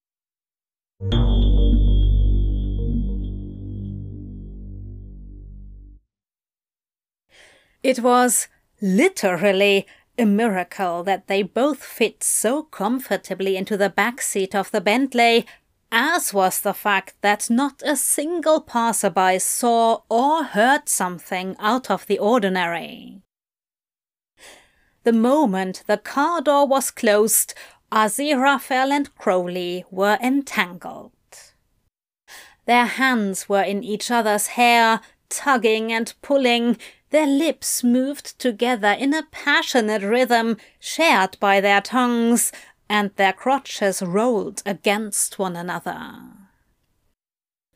Crowley really liked Aziraphale in the nurse outfit, but he was not in the mood to slowly get Aziraphale out of it. So he unceremoniously pulled down the trousers and just ripped apart the shirt. There was a protesting sound from Aziraphale, but it was swallowed easily by the filthy, open-mouthed kiss they were still sharing. Besides that, Aziraphale was not exactly careful with Crowley's attire when he blindly fumbled for the buttons of Crowley's shirt and opened them without looking, ripping off at least two. Crowley's hands glided over Aziraphale's chest and the pudge of his belly, the dust of blond hair soft underneath his fingertips. Impatiently, Crowley nudged apart the generous thighs to slide between them. Still kissing the angel, he took hold of Aziraphale's erection. With a muffled moan, Aziraphale swayed into the touch, and his hand wandered from Crowley's hair down his back towards the demon's arse to grab it and pull them closer together. Reluctantly, Crowley broke the kiss to sit up and remove his trousers, freeing his own throbbing erection.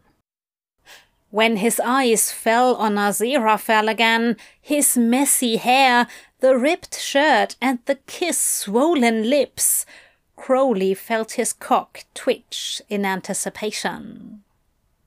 Can I speed this up? he asked between ragged breaths. Aziraphale nodded wordlessly, and Crowley snapped his fingers. With a beautiful arc of his back, Aziraphale moaned as his entrance was slicked and widened by demonic magic. Crowley was on him in the blink of an eye, claiming Aziraphale's mouth again while pushing in up to the hilt in one swift move. Crowley knew this would not last long, and somehow he knew Aziraphale knew as well. And they both wanted it this way. Almost frantically, Crowley drove into Aziraphale's yielding body, moaning, growling, and hissing out his arousal, which he chased with pleasure. Aziraphale met each of the demon's thrusts while clinging to Crowley's shoulders, incoherently begging his counterpart to go harder, faster, deeper. When he felt his climax approaching, Crowley circled his fingers around Aziraphale's cock, stroking in sync with his hips' movements. As soon as Aziraphale cried out, clenched around Crowley's cock, and spilled over Crowley's hand, Crowley lost control as well. With a deep, guttural sound, he came, riding out his orgasm wildly inside Aziraphale's tight channel. Coming down from his high, Crowley had just enough energy left to roll off of Aziraphale before blacking out.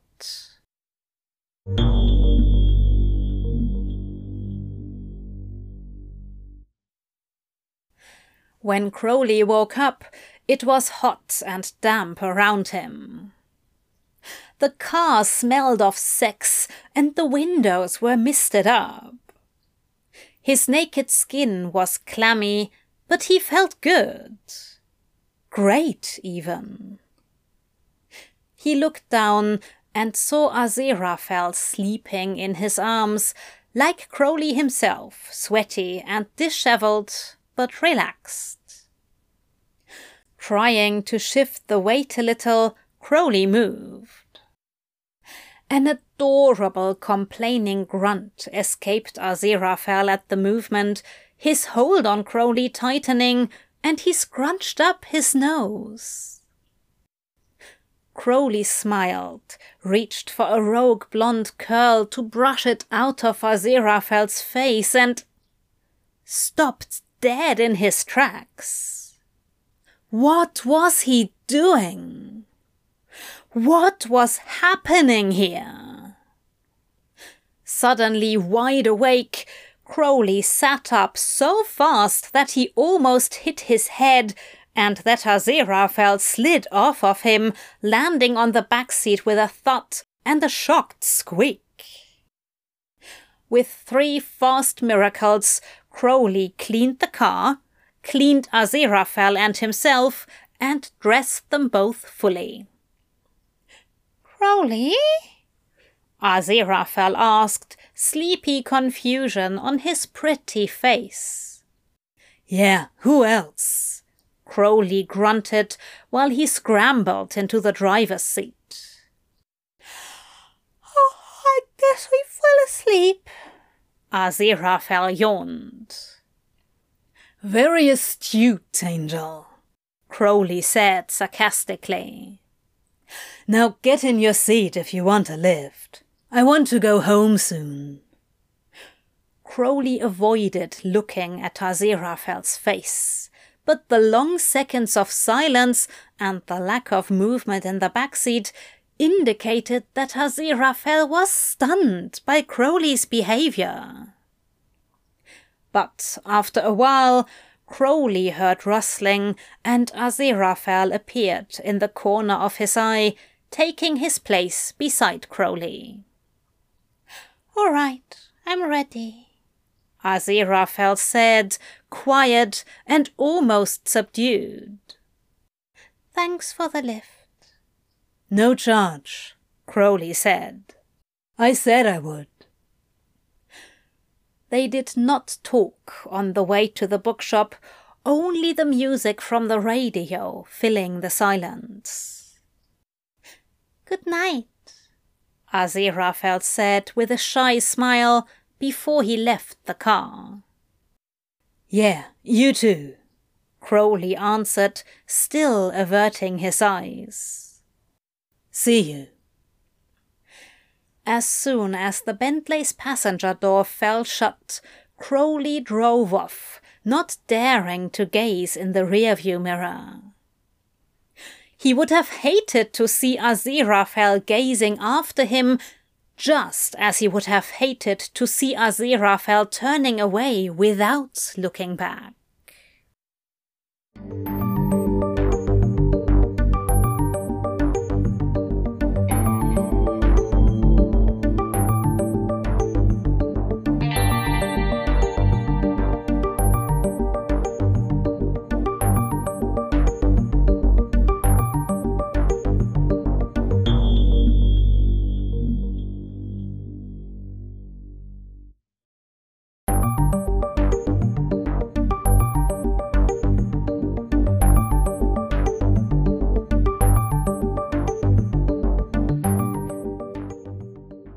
Perspectives Part 3 of the Enemies with Benefits series. Written by Unproblematic Me. Read by Literarian. Summary After their encounter at the hospital, Crowley does not know what to make of these strange feelings he suddenly has. So he stays away from Aziraphale for a while. But then Aziraphale leaves London. It's just a game. I'd never force you to. I know that. I didn't know you had a soft spot for children. I don't. That's even better. What? Not a soft spot, but a sense of fairness. With a frustrated growl, Crowley grabbed his spare pillow and pressed it on his face to muffle his curses. Not that his neighbors would hear anything he didn't want them to hear, but somehow he wanted to hide even from the empty room how much he was affected. Aziraphale was not at all scared of him. Had Crowley lost his touch? His demonic vibes? Had he gone native?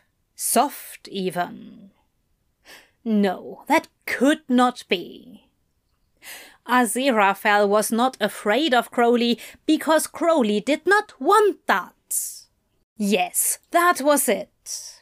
How in the heavens would he get the cute angel to spread his legs if Aziraphale was scared of him? Nevertheless, it gnawed on Crowley. Sure, he was not scared of Aziraphale either, but that was a different thing. For an angel, it was fine to instead of instilling fear, cause a warm and fuzzy feeling. To humans! Aziraphale did that to humans, not to Crowley. After the weird sex near the hospital, well, the sex had not been weird, but hot. The whole ordeal around it, the looks, the conversation, the circumstances had been extremely weird. A week had passed, and Crowley avoided Aziraphale while he tried to understand what was going on. Unfortunately, he had to admit that he missed Aziraphale. No, no, he missed the sex, not Aziraphale. Just the sex.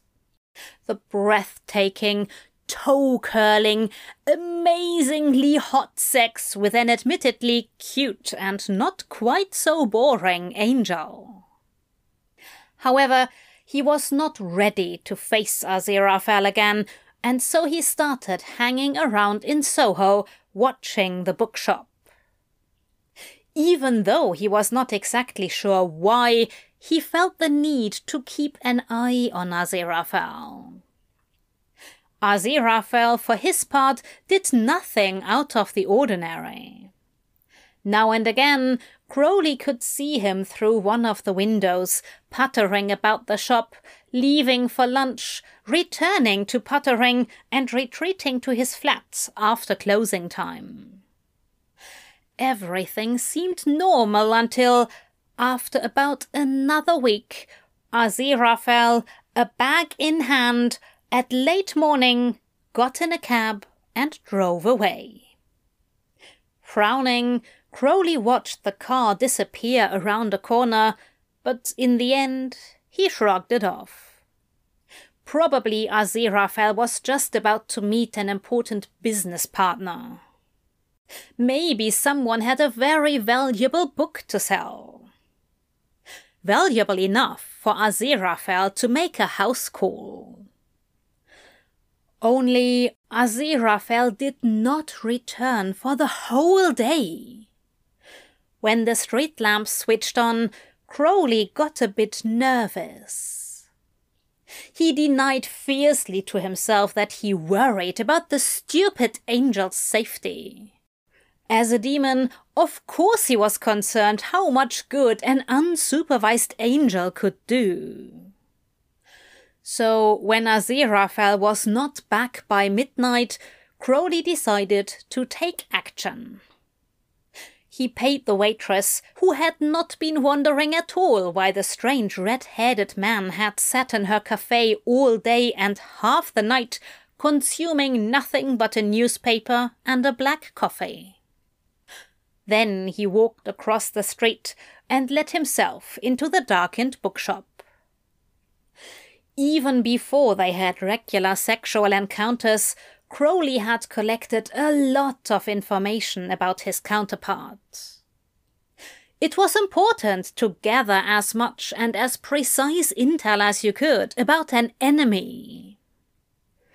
What you know is dangerous to your enemy. What you think you know is dangerous to yourself. Crowley had once told Hastur and Ligur when they questioned his interest in the angel. Lucky for him, Satan heard and was very impressed by his wise words. Crowley never admitted to Satan that he had heard this while watching Teenage Mutant Ninja Turtles. That Master Splinter was one clever old rat. So Crowley knew that by this time of day, or better, night, Aziraphale usually was at home, in his bedroom, his desk lamp's light giving away that he was probably reading. Crowley took a certain amount of pride in being the only one getting Aziraphale tired enough to actually sleep at night.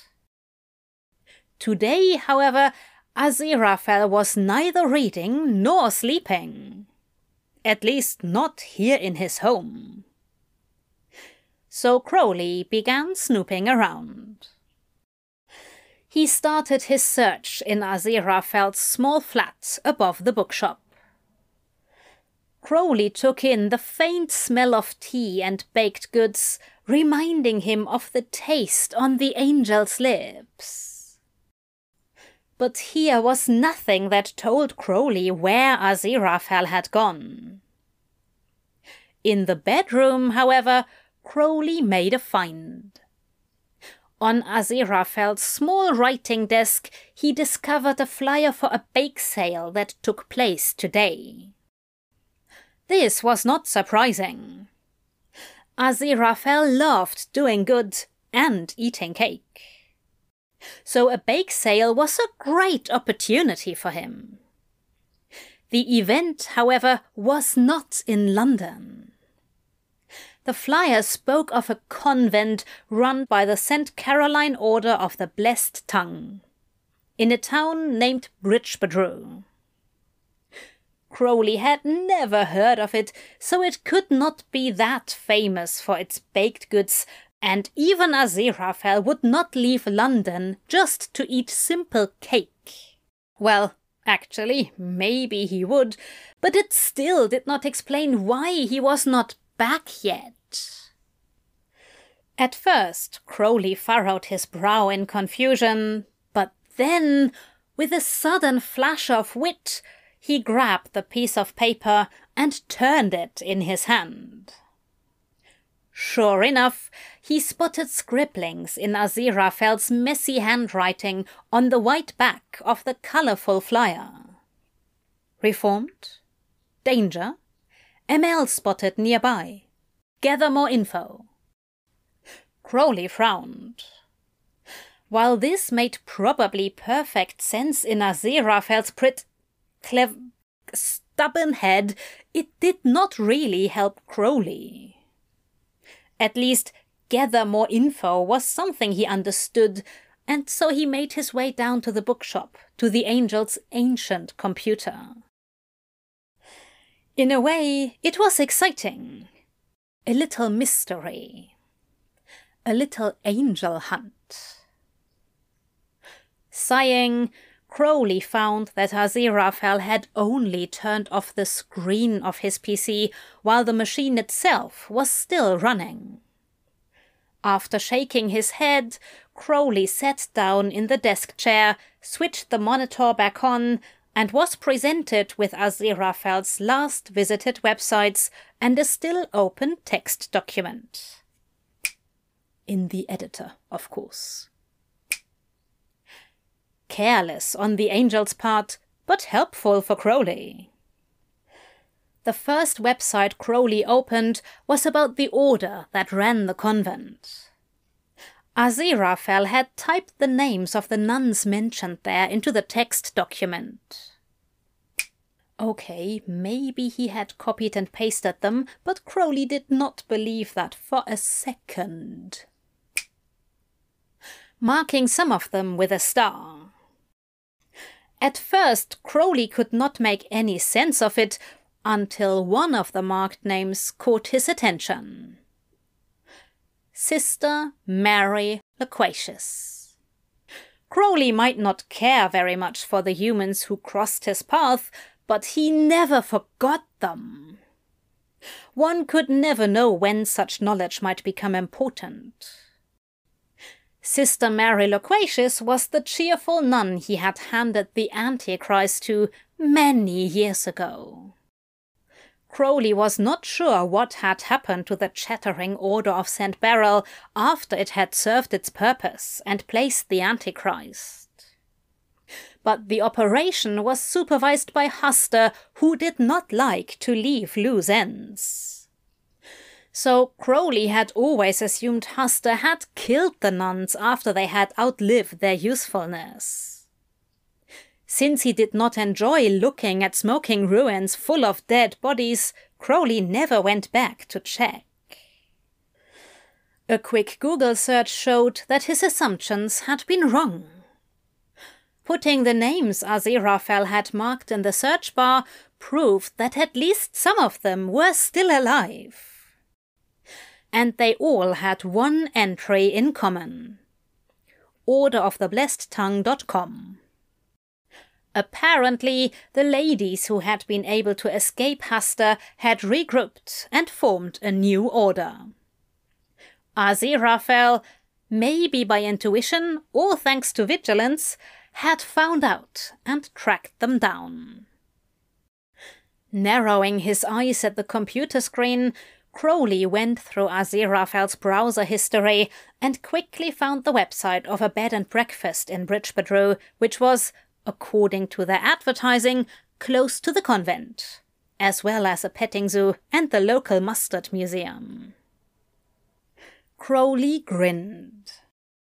He wrote down the address and was out of the door a mere minute later. He locked the bookshop safely after leaving and slid into his car. Smirking, he started the motor and followed the track of his divine prey. It was a six hour drive, and when Crowley finally arrived at the convent in Bridgebedroe, the sun was already rising in the east, flowing in red and gold over the picturesque scene the old building made, surrounded by bright meadows and dark woods. Crowley parked his Bentley amongst a group of trees, casting them a dark look which made clear that he would not stand for leaves or other kinds of dirt on his car. From the border of the woods, he looked around the area. He was sure he could feel Aziraphale, but the angel was not in sight. Crowley was about to shrug it off as echoes of Aziraphale's signature and drive to the bed and breakfast when he saw a figure walk across the meadow towards the building. Grinning, Crowley watched Aziraphale disappear into the building and followed him. Aziraphale seemed deep in thought, but to be safe, Crowley suppressed his demonic aura as he snuck into the convent after Aziraphale. The angel made his way up the stairs, a miracle hiding him from mortal eyes. Crowley followed Aziraphale until he disappeared into a room on the second floor and closed the door behind him. Judging by the neighboring rooms, it was an office, and judging from the dust all around, a hardly used one. But if Crowley's sense of orientation did not deceive him, considering height and depth of the building, the room was pretty much the middle of the structure. Ideal for a miracle. Oh no, you don't, Angel, Crowley said with a grin and a low growl. He kicked the door open and, looking as cool as possible, sauntered into the room. Near the window stood Aziraphale. The sunlight streaming over him caught in his blond curls. His deep blue eyes were wide open in surprise. His pink lips were parted slightly, and his right hand was lifted for a miracle. Crowley? He breathed out. A toothy grin on his face, Crowley crossed the room with three long strides and walked Aziraphale against an old file cabinet. He grabbed Aziraphale's face and brushed his nose against the angel's. Found you, he whispered before pressing their lips together. Crowley did not know if Aziraphale was too surprised to resist or if he had missed Crowley's touch as much as the other way around, but he did not care. When Aziraphale sank into his arms with a sigh, soft and pliant, and surrendered into the kiss, Crowley was done for. A feral sound escaped his throat as he dug one hand into the meat of Aziraphale's hip, while the other grabbed Aziraphale's soft hair. Never breaking the kiss, Crowley pressed their bodies together when his hands started roaming over Aziraphale's form. Aziraphale did the same, but where Crowley's touches were greedy and demanding, Aziraphale's were tender and sweet. Going soft on me, Angel. Crowley chuckled against Aziraphale's mouth and finally went for the buttons of Aziraphale's waistcoat. Crowley could have snapped his fingers and be done with getting them both naked. But there was a part of him that felt that, after searching for hints, playing detective, and driving for hours, he should take his time to enjoy his prey after the hunt. So he slowly divested Aziraphale of his clothes, layer by layer, humming in satisfaction at every inch of milky white skin he revealed. Aziraphale himself was not idle, unbuckling Crowley's belt and opening his fly. When the soft hands found Crowley's cock, Crowley moaned into their filthy kiss. Squatting down fast, he took off Aziraphale's shoes and trousers and manhandled Aziraphale towards an old desk. Upon seeing Aziraphale wrinkle his nose, Crowley chuckled and snapped his fingers to remove the dust which had gathered over time. Better? he asked. A little. Aziraphale pouted. But I'm the only one fully naked. That's unfair. I'm a demon, sweetheart, Crowley said. I don't do fair. With that, he bent Aziraphale over the desk, another miracle adjusting the height, and draped his own body across him. But you know that, don't you? he asked while gripping Aziraphale's erection from behind. Yes, I do, Aziraphale answered with a frantic nod. Foul fiends! Hmm, I like that. Crowley stood and moaned while he spread the luscious arse cheeks. It was a miracle that slicked his fingers, but then he proceeded the human way, like he had done with the clothes. Carefully, but still determined, he pushed his fingers into Aziraphale's channel, his cock twitching in anticipation as he felt the tight walls around his knuckles.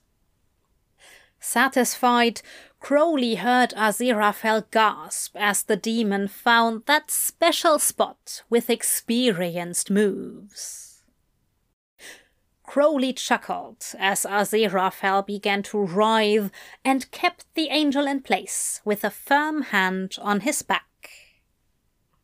With skilled and swift moves, Crowley fucked Aziraphale open and had him squirming and moaning under him. When Crowley deemed Aziraphale ready, he freed his own dripping erection and prodded against the angel's entrance. Ready?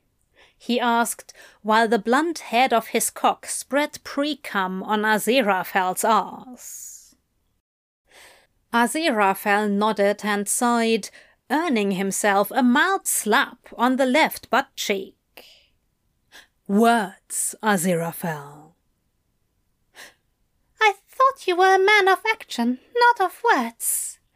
Aziraphale said, breathless but way too coherent for Crowley's ego. After another slap, however, he moaned, Yes, I'm ready. I still haven't managed to fuck the sass out of you, have I? Crowley growled. Maybe this round will do the trick. Crowley slid home and immediately threw his head back in bliss. Oh, he had missed this. Wet and welcoming, but still tight and so hot. For leverage, he grabbed Aziraphale's broad hips and started thrusting, listening carefully to the sounds Aziraphale made. When an adorable high pitched scream told him that he had found the right angle, he smirked. Oh, yes, you like that, huh, Angel? He groaned. Oh, so needy, so desperate for a cock up that lovely ass. Crowley, please. You're lucky. No need to beg, Crowley said. I've been hard for you the moment I was on your trail. Picking up pace, Crowley made sure to hit the special spot again and again until Aziraphale was a sweaty, begging mess. Crowley felt his climax nearing. It had been too long. Again he bent down so he could reach Aziraphale's cock. Between nibbling and licking Aziraphale's sensitive earlobe, Crowley whispered more of the sweet and dirty things he knew Aziraphale liked. With every word and every movement, a little shudder went through the divine body. I know what I want, Aziraphale, Crowley said lowly. Come on, my. I want to feel you tighten around me. I want to hear you scream. After a few more strokes and thrusts, Aziraphale did what Crowley demanded. He screamed and spilled himself over Crowley's hand and the desk beneath them while his hot, wet channel gripped Crowley's manhood. Overwhelmed, Crowley followed suit and rode them both through their orgasm. When the tension left their bodies, they slid to the floor, at the last second clinging to each other so as not to hit their heads. breathing heavily, Aziraphale leant against Crowley's shoulder. Unable to stop himself, Crowley pressed a kiss on the sweat damp curls. Gotcha, he whispered with a smile, and after a while he asked, Lift home?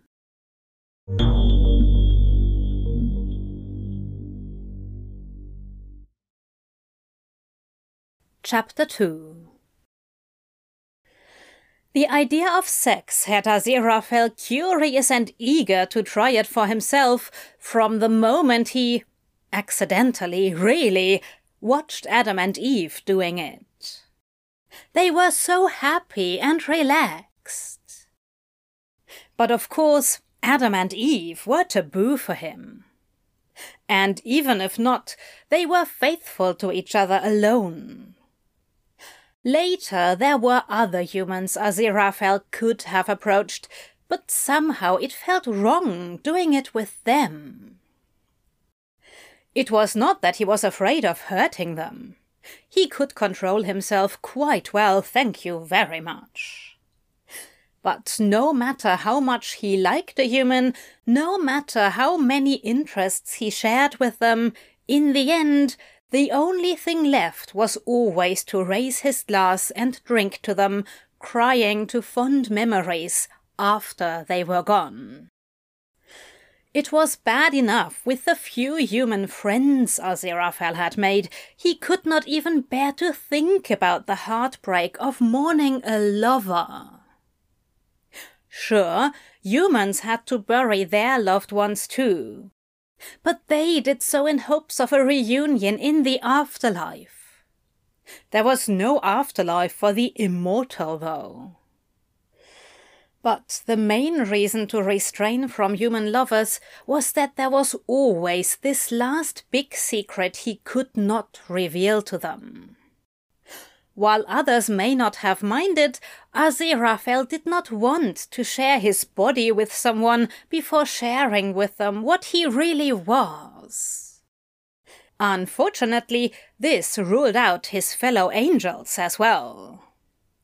Unlike the humans, they knew, of course, that Aziraphale was an angel, but they did not know him, and if they did, they'd despise him.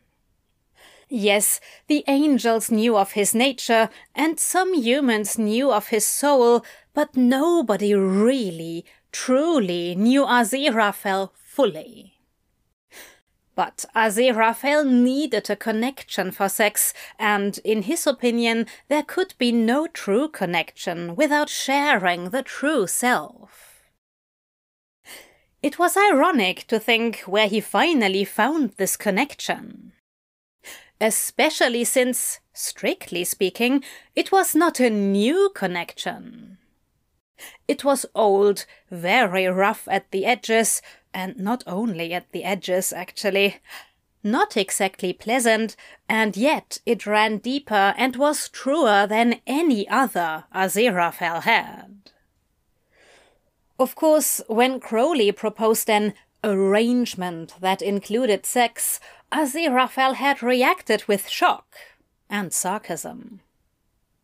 Even after Crowley had showed him their other-worldly counterparts happily engaging in earthly pleasures with each other, Aziraphale had hesitated.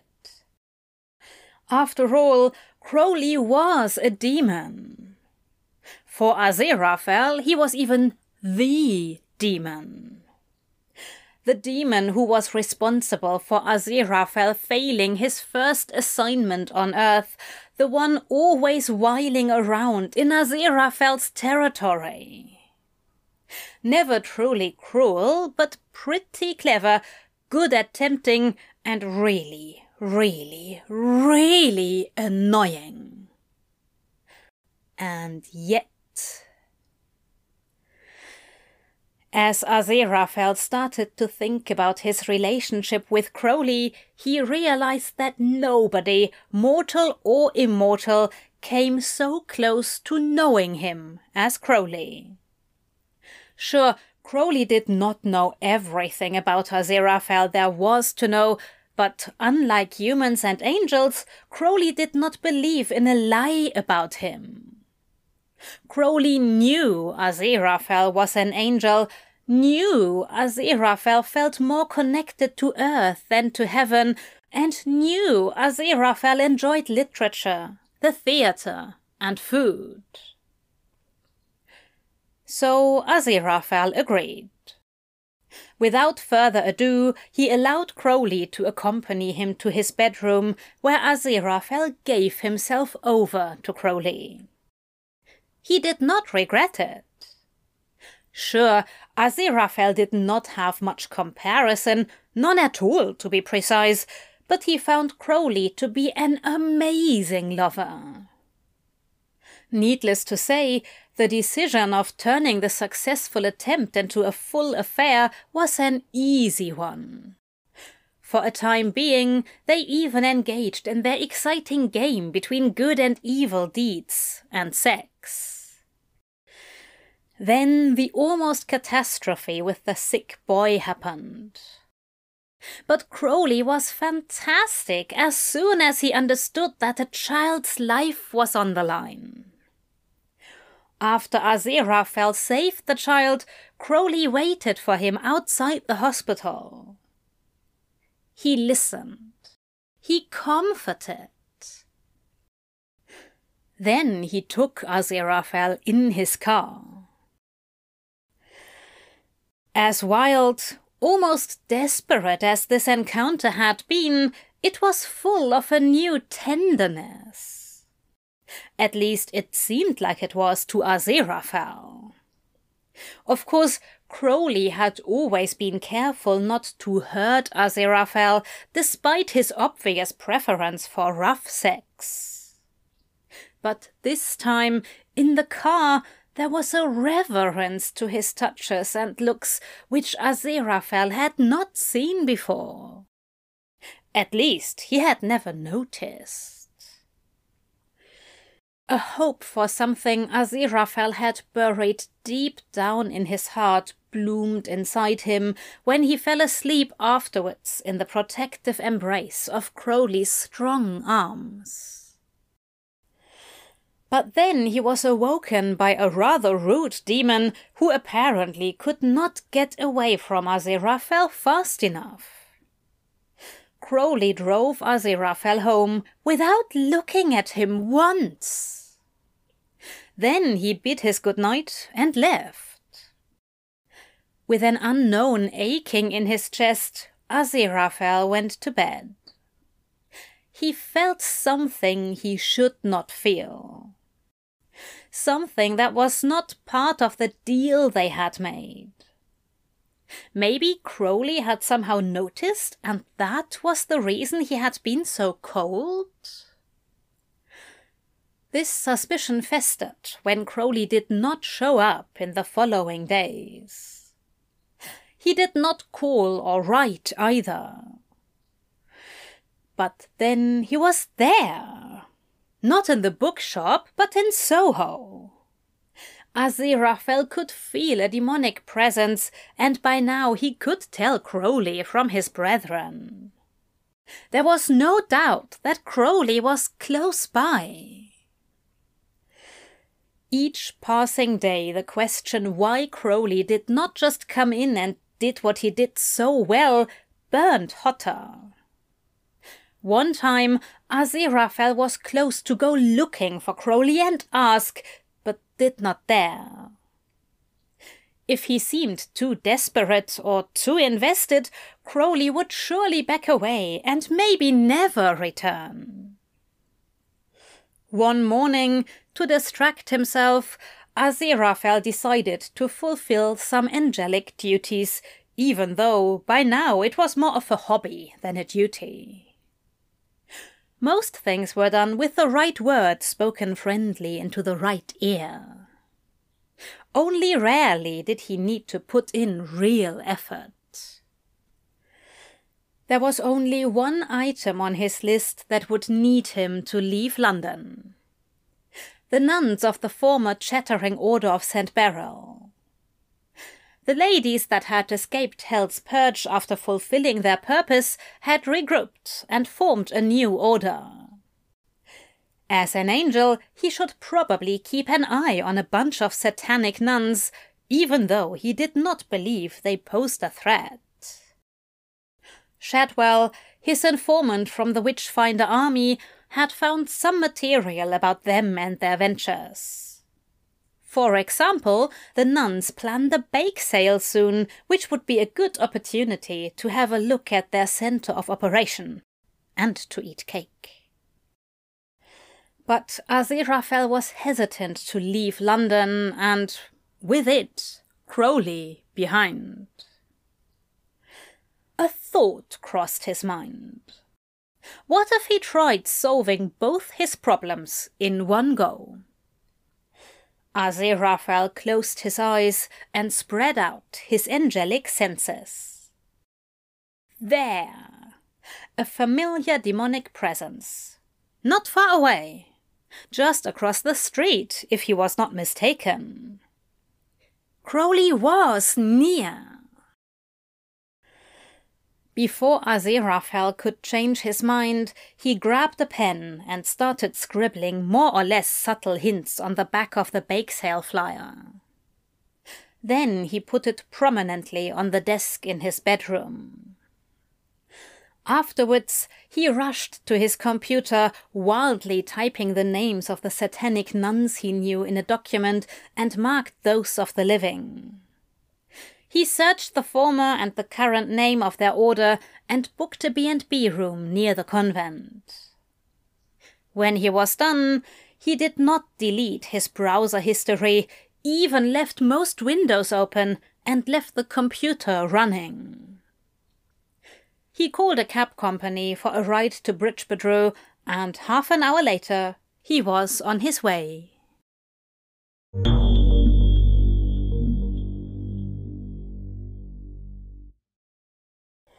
Aziraphale enjoyed the lovely play of red and blue at the horizon as the sun wandered up behind the trees, throwing its morning light over the woods, the meadows, and the grey stone masonry of the convent.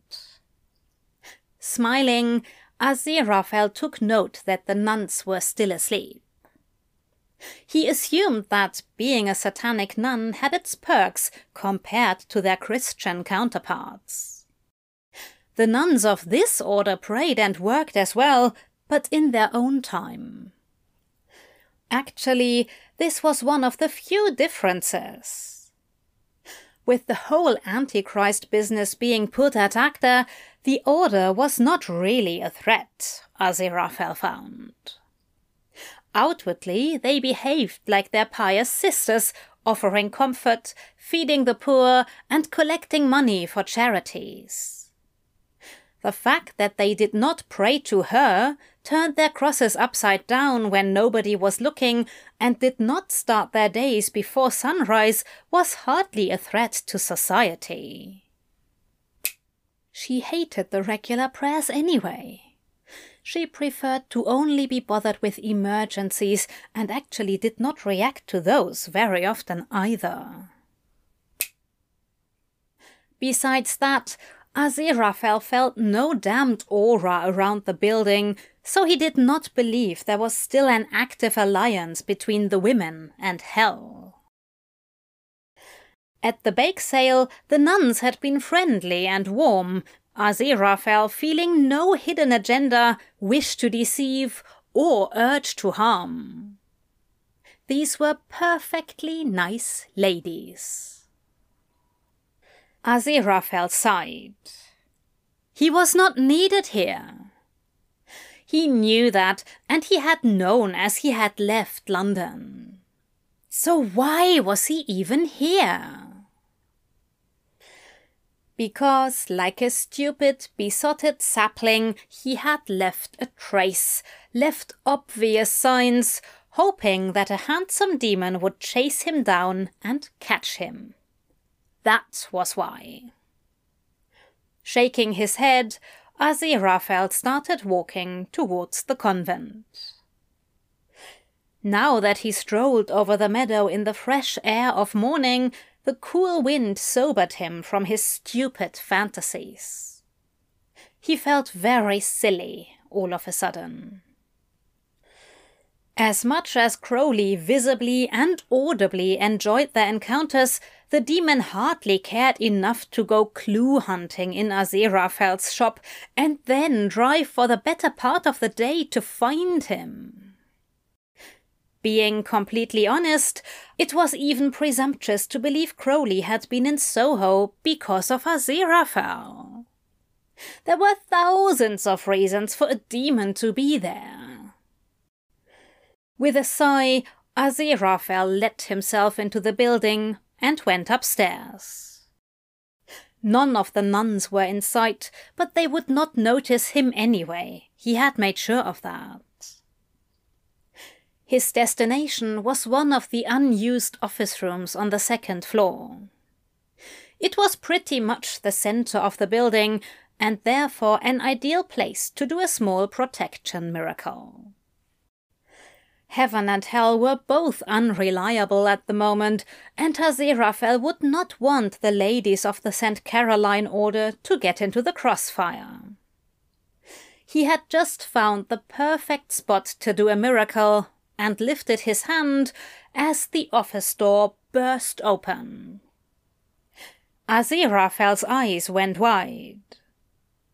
In the frame stood a familiar redhead, tall, slender, and unfairly handsome. Crowley? Aziraphale asked, unnecessarily. Crowley smirked and crossed the room. Found you, he announced. The next moment he had pulled Aziraphale into a filthy kiss. Aziraphale all but melted against Crowley. Too surprised and too happy that Crowley had come to find him after all, he was in no state to resist, not even for show. Crowley took Aziraphale on an old desk, which he luckily cleaned before, and held him afterwards. Through the haze of the afterglow, Aziraphale heard Crowley offer him a lift home, which he accepted with a slurred mumble. When Aziraphale could think clearly again, the sun was already full in the sky, indicating that he had been lying in Crowley's arms for quite a while.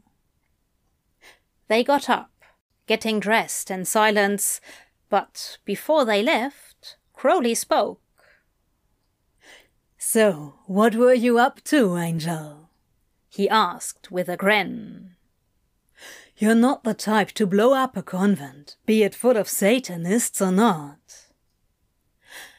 Oh, as a matter of fact, I was going to use a little protection miracle, Aziraphale said, his cheeks heating up. The nuns seem to be very nice and charitable. I would not want them to get hurt. Even though Aziraphale avoided looking at Crowley, he could feel the golden eyes on him. You Crowley said, a strange timbre to his voice. You. um. what? They really do no harm, Aziraphale said. Quite the opposite. They have a very positive effect on the community and are in many aspects more open minded than a religious order. They do charity work and help those in need. Well, but now that you are here, you'd probably counteract any divine miracle I would place here, wouldn't you? For a while, Crowley did not answer. You know what? he said. Do it. The only people who may want to hurt them are heaven and hell. And fuck them, right? I'd rather not. Aziraphale said with a mischievous tone. But I agree with the sentiment.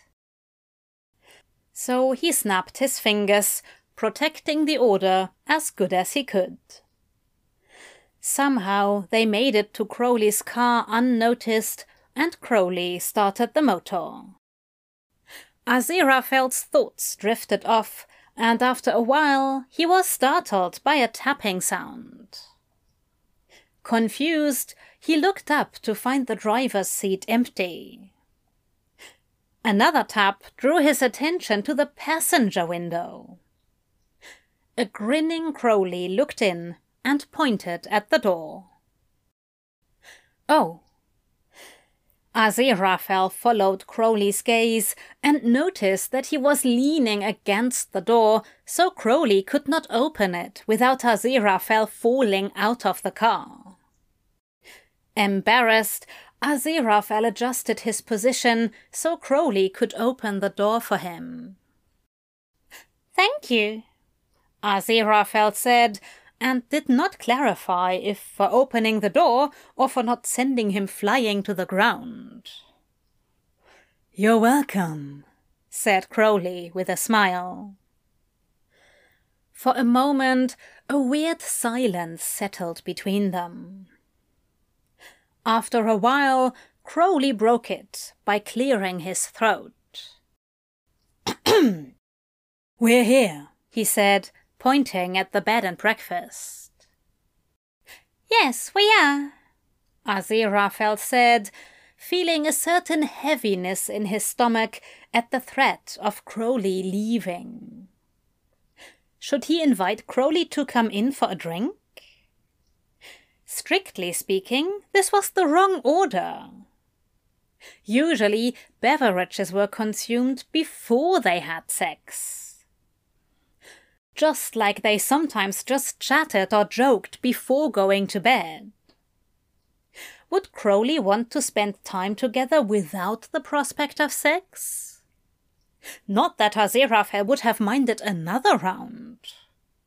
But what did Crowley think of it? I could accompany you to your room, Crowley suddenly said.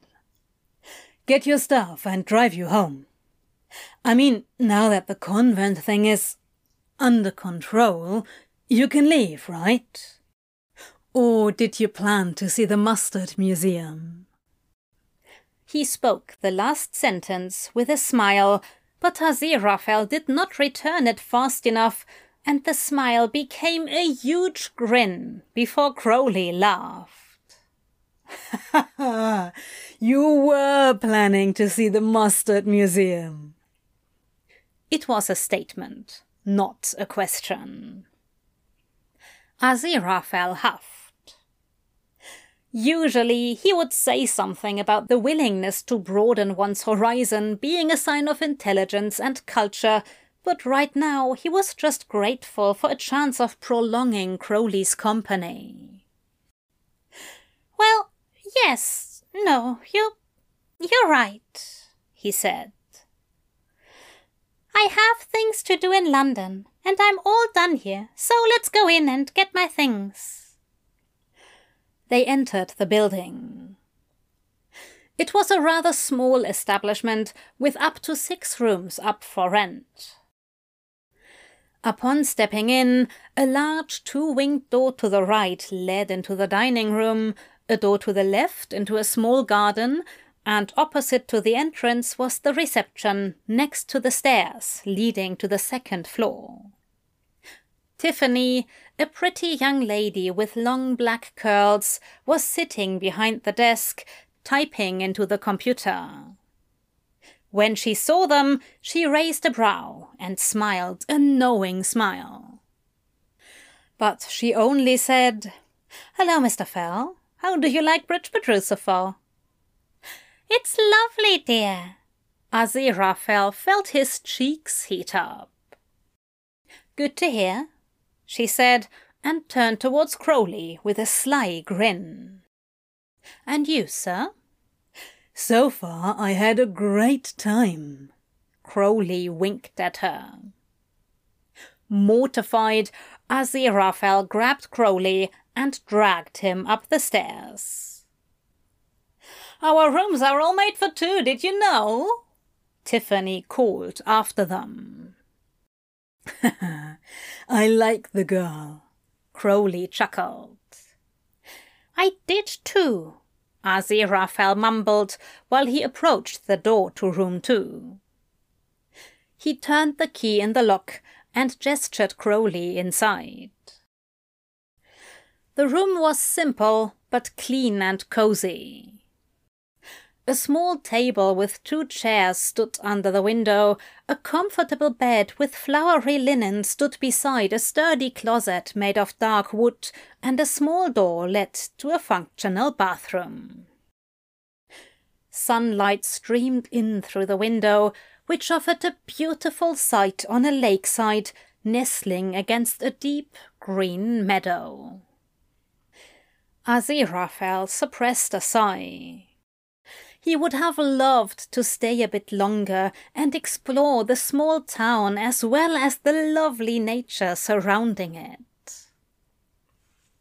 I don't have many things, he told Crowley. Just get comfortable while I pack my.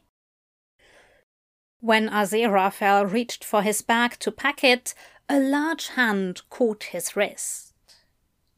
He looked up and stared into Crowley's face. An inscrutable expression lay on the demon's sharp features. With one swift move, Crowley pulled Aziraphale against his lean chest and maneuvered him against the door. On second thought, Mustard Museum sounds interesting. Crowley whispered in Aziraphale's ear. It, uh, it does? Aziraphale stammered. Hmm. Crowley hummed. In the right company, everything can be interesting, exciting even. Well, I did pay the room in advance. Oh, really? Crowley asked. Well, would be a shame if it went to waste then, wouldn't it? Aziraphale swallowed. Crowley's hot breath on his skin was a distraction, but the warm feeling in Aziraphale's chest captured him even more. You would go to a mustard museum with me? Aziraphale asked. Yes, Crowley answered immediately, but then he cleared his throat. In a darker, more demanding tone, he added, You'll make it worth my while tonight. Right, Angel? Aziraphale only nodded, his throat too dry to answer. Good. Crowley said, smug as ever, and took a look at his watch. Museum closes over noon. So, lunch? Before Aziraphale could answer, Crowley opened the door and dragged him out of the room. As they went down the stairs, Aziraphale cleared his throat. Ahem. You know, there is also a petting zoo. Don't push your luck, Angel.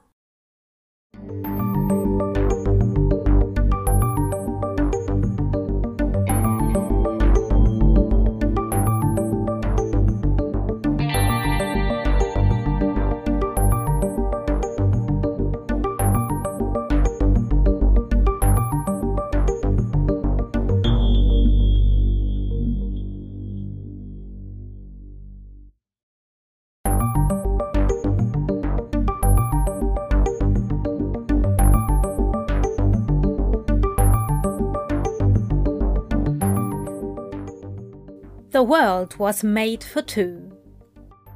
Part 4 of the Enemies with Benefits series. Written by Unproblematic Me, read by Literarian. Summary After meeting in Bridgebedru, Aziraphale and Crowley rearrange their relationship. Time passed quicker than Aziraphale had expected. Of course, he had known before that Crowley was good company, but spending a whole afternoon with him cemented this view. Aziraphale found the Mustard Museum to be quite interesting. Crowley visibly did not, but behaved himself. Only now and again he would whisper a sarcastic comment into Aziraphale's ear, making the angel smile or giggle. Sometimes Aziraphale joked back, experiencing a giddy feeling when he made Crowley laugh. As the tour ended, Aziraphale was sure Crowley would want to leave quickly. But as Aziraphale passed the museum's shop with a wistful look, Crowley stopped him. Where are you going, Angel? he said with a grin. Don't tell me you don't want to have your own mustard tasting at home. Aziraphale did not know what to say. Luckily, he did not have to say anything, because Crowley just put his hand against the small of Aziraphale's back and stirred him through the crowd and towards the shop. Aziraphale's face grew hot at the simple yet intimate gesture. It took all his self control not to circle his arm around Crowley's waist and press closer against him. Tonight, Aziraphale reminded himself. He would be in Crowley's safe and warm embrace tonight. For now, the hand on his back had to suffice. So, Crowley's voice ripped him out of his pondering. The classic collection, the sweet temptation pack, or the spicy six. The boyish smile on Crowley's face had Aziraphale's breath catch in his throat, and again he failed to answer. Um, he just said. You're right. Crowley nodded. When in Bridgebedru, do as some Bridgebedruers, Bridgebedruians do. Crowley winked at Aziraphale, stacked three packs of mustard, and carried them to the checkout, where the pleased looking shop manager greeted him. Swallowing hard, Aziraphale stared after Crowley. Oh, bugger. Ten minutes later, they were back outside. After stashing the mustard in the Bentley, they went to a nice little tea house. Crowley listened patiently, if a bit amused, to Aziraphale's collected knowledge about tea. At one point, Crowley looked out of the window at the darkening sky and then at his watch. Getting late, he said. Let's go back to the B&B. Hiding his disappointment behind a smile, Aziraphale agreed.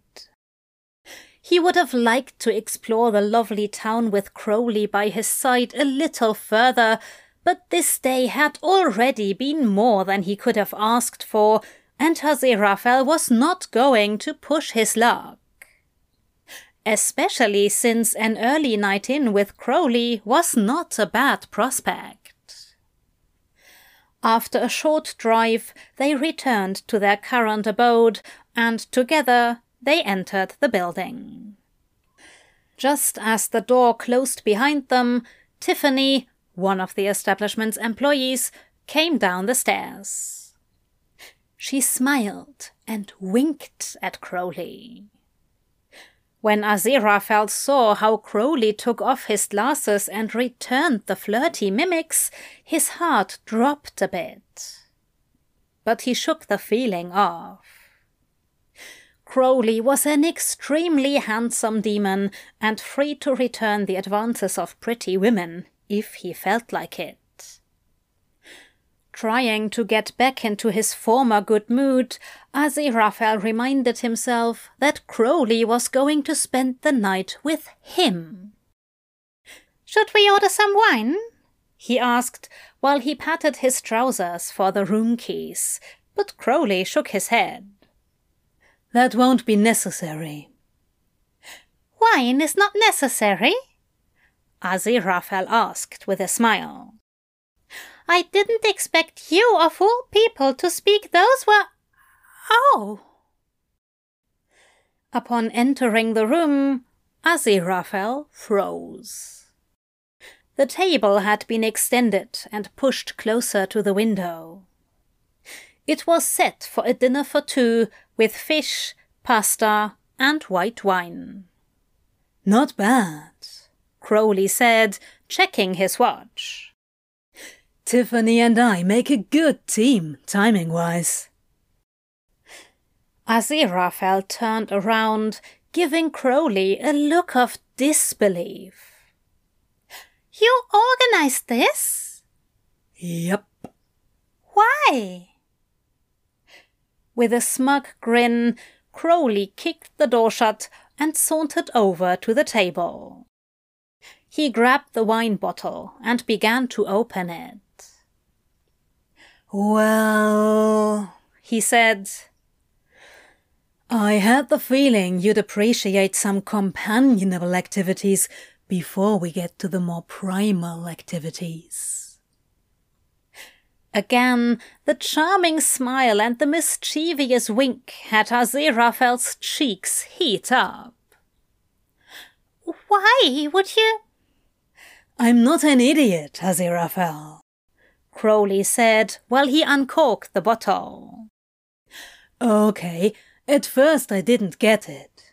I was surprised. You're one clever bastard. Too clever to leave behind such obvious trails. Aziraphale swallowed. At first I thought you must really think the order to be dangerous and therefore were careless. Crowley continued as he filled the wine glasses. But you weren't. You must have known they're harmless before leaving London.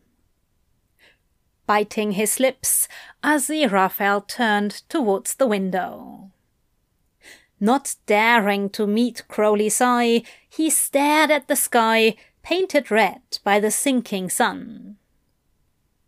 Suddenly, there was a large, warm hand on his shoulder and a glass filled with white wine in front of his face. After a short moment of hesitation, Uh, Aziraphale accepted the wine and faced Crowley. Crowley took a sip of his beverage. There was a very complacent look on his face and a roguish glint in his golden eyes as they focused on Aziraphale over the rim of the glass. You missed me, Angel, he said. So you lured me here. Embarrassed, Aziraphale wanted to look away, but was transfixed on Crowley's handsome face. I suppose I did, he admitted. After the incident at the hospital, you did not come to visit any more, but I could feel you nearby. I wondered if you had gotten bored and. And a little angel chase would get me interested again? Crowley finished, a broad smile on his face. Something like that. Aziraphale mumbled into his glass before taking a swig of wine. When he lifted his gaze, Crowley was still watching him. The demon sighed. You didn't bore me, he said almost fondly. At the hospital, it did no longer feel like we were former enemies, fucking now and again. It seemed like we um, actually like each other. And I hate to admit it, but that scared me. Oh? It was all Aziraphale managed to say. Yeah.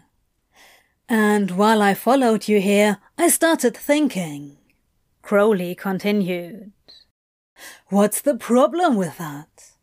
Heaven and hell no longer have a say in our lives. So what if we are friends? It's not that our former employers would have appreciated us sleeping with each other. Aziraphale deadpanned. But that's what I'm talking about, Crowley said. We don't let them dictate who we sleep with. Why let them dictate who we are friends with? So you want to be friends? Why not? Crowley asked. I like you, Angel. Not that I don't appreciate your R's, I really do.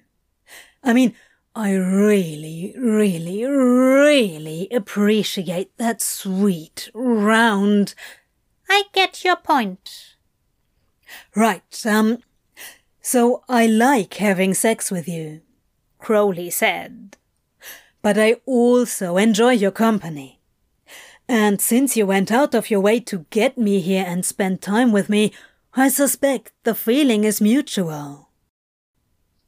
On the night Crowley was talking about, Aziraphale too had had the feeling something had shifted between them. Well, he was sure something had changed about his feelings for the demon, much more than he dared to tell Crowley. But it was a pleasant surprise to find that Crowley at least no longer saw an adversary in him. I very much enjoy your company, Crowley, Aziraphale said with a smile. I'd like to be friends. Great, Crowley said, lifting his glass. Friends with benefits, then. Aziraphale tilted his head and frowned in concentration. Benefits? He repeated. I assume we're not talking about social security and welfare here? Snorting, Crowley pressed a kiss on Aziraphale's lips. you sure are something, Angel, he chuckled. Come on, let's eat.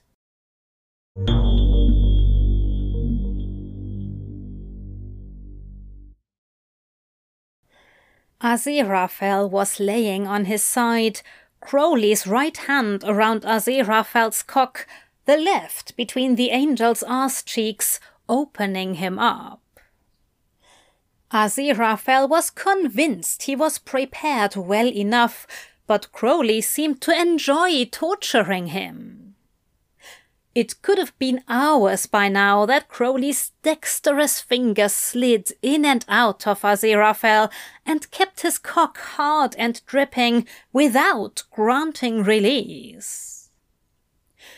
Desperate pleas had long turned into helpless whimpers and moans, now and then answered by a dark and smug chuckle. Aziraphale was completely helpless. Physically and emotionally, he was at Crowley's mercy. But Aziraphale did not mind.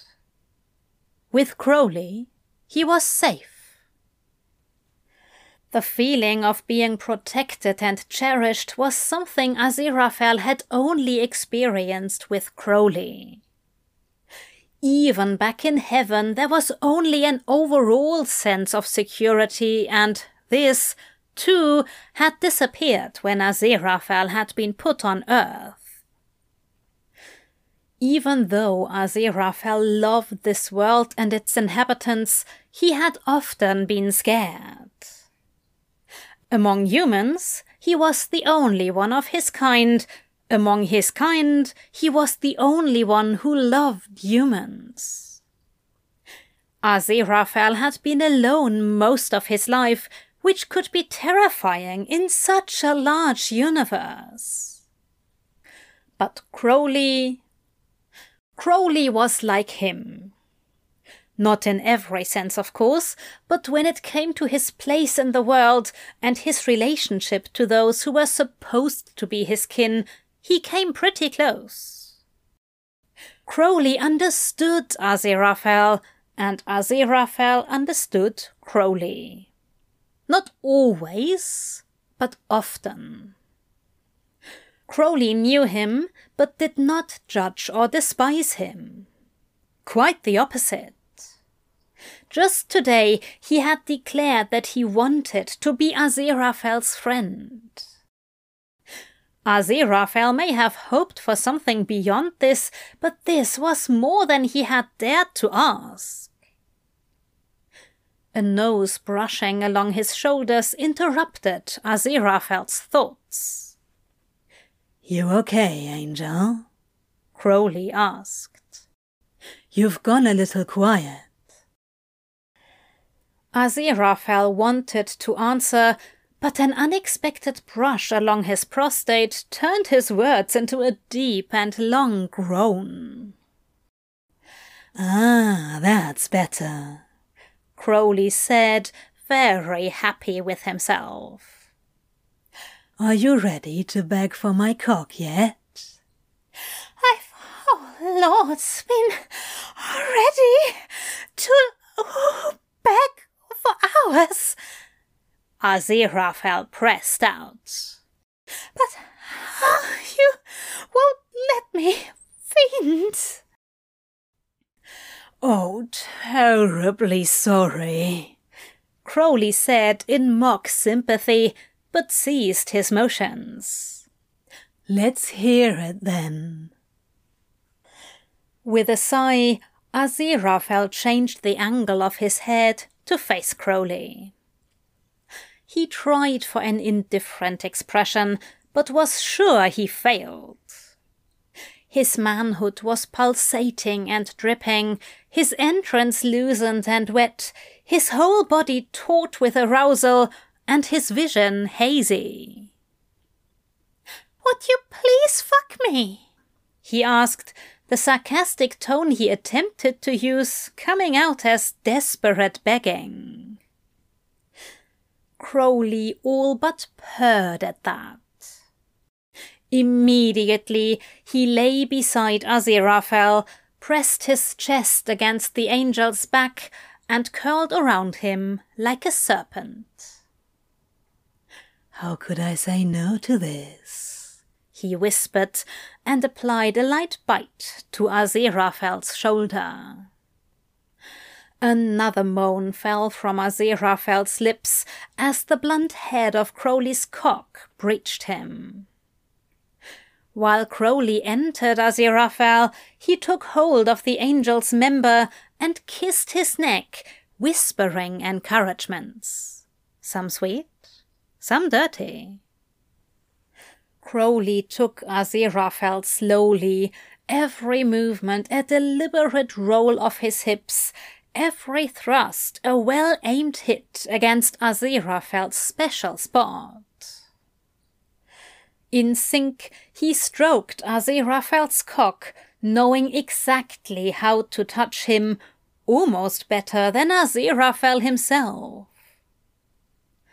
After a while, Crowley picked up the pace, and Aziraphale felt the familiar, nearly giddy excitement at the prospect of not only his own climax, Crowley would never leave him unsatisfied, but also Crowley's. Aziraphale loved being marked by the demon, outside by Crowley's teeth and nails, inside by his hot essence. Crowley, Aziraphale whispered under his breath when his lover's hips began to stutter against his ass. Angel, Crowley's strokes became faster and rougher, but never too much. With each other's names on their lips, they came together, Aziraphale over Crowley's hand, Crowley in Aziraphale's channel. For a moment they lay still, just breathing and staring into the dark room. Then Crowley pulled out, groaning, and cleaned them both with a small miracle. Despite his exhaustion, Aziraphale turned around in Crowley's arm and pressed his lips on the demon's. Crowley pulled him closer and returned the tender kiss. When the long day and the passionate night caught up with them, Crowley pulled the blanket over them and they fell asleep, entangled with each other.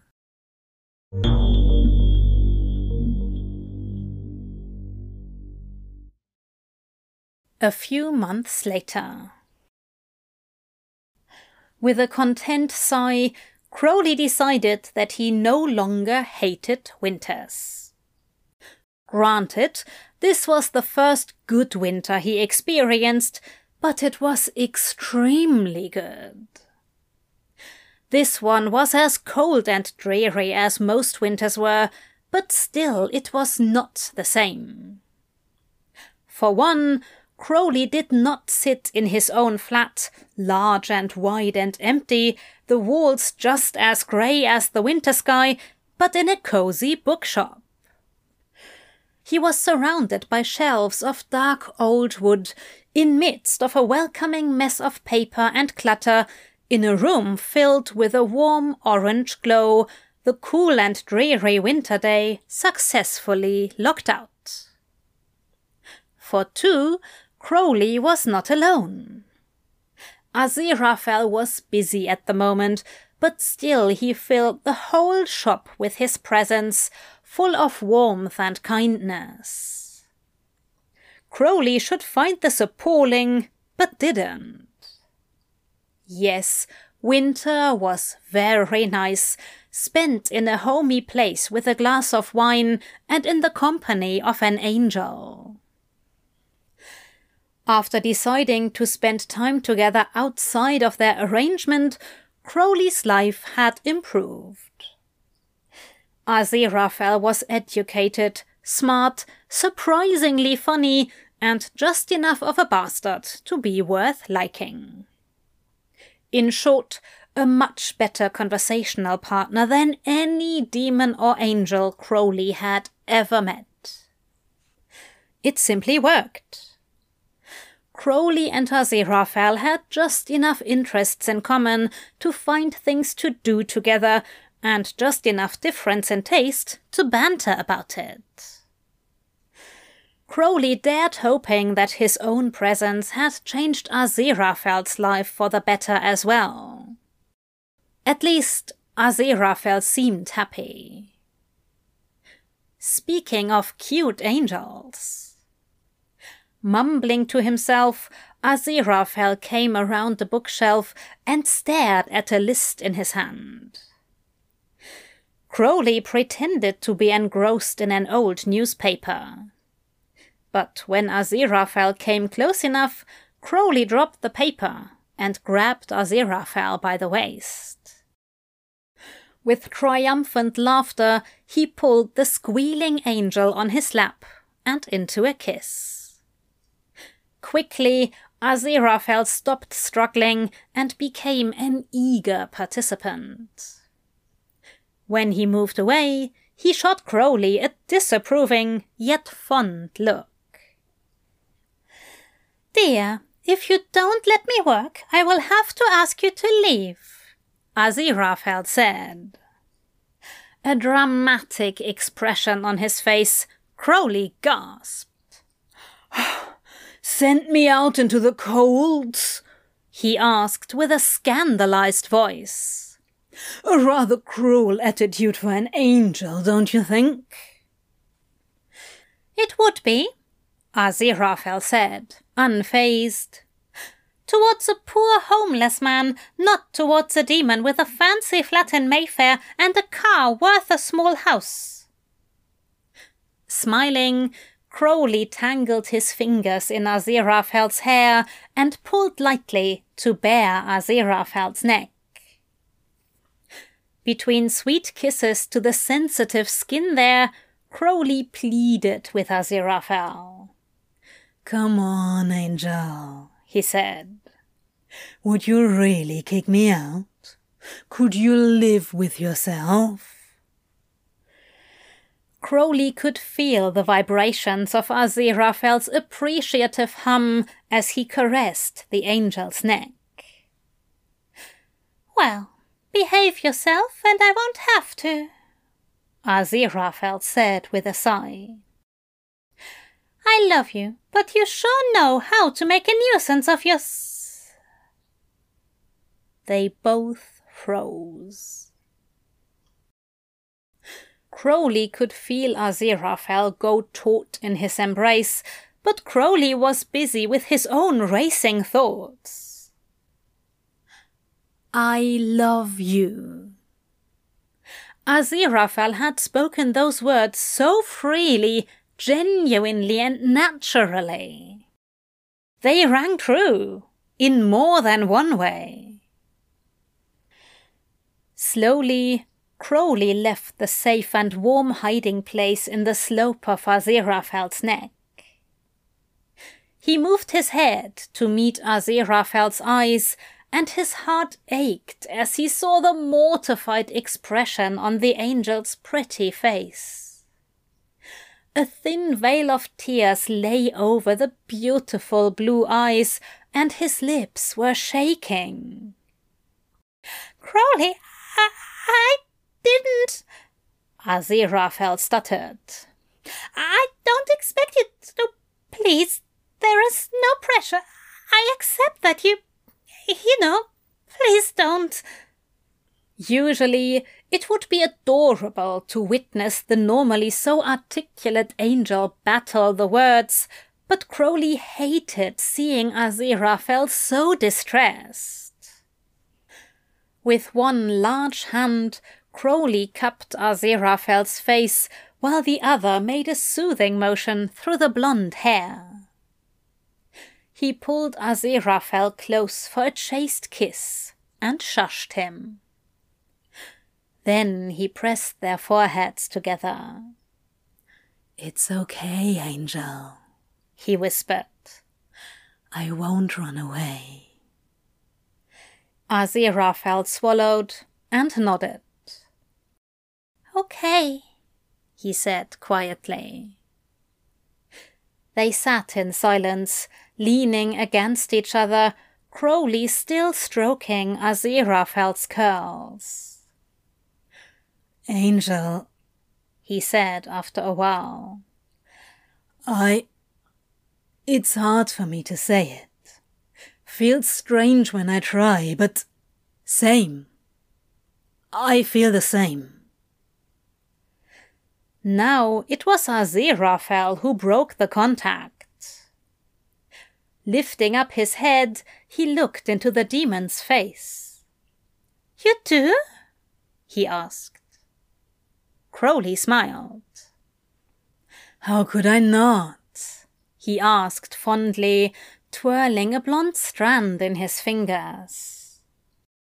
You're the best thing in my life. Coming here, Asking for permission to fuck you? Great idea.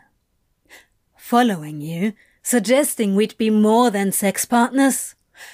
Best idea I've ever had.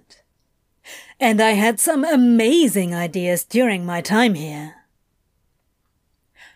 A playful glint appeared in Aziraphale's eyes, Crowley could practically see the sarcastic comment dancing on the angel's lips. But it didn't come. Instead, Aziraphale leant down to kiss Crowley again. Mmm. Crowley purred in satisfaction. You know that now you'll never get rid of me, right? I'll stay right here making a nuisance of myself. Aziraphale let out a dramatic sigh before giving Crowley a bright smile. I'm looking forward to it, dearest. The end.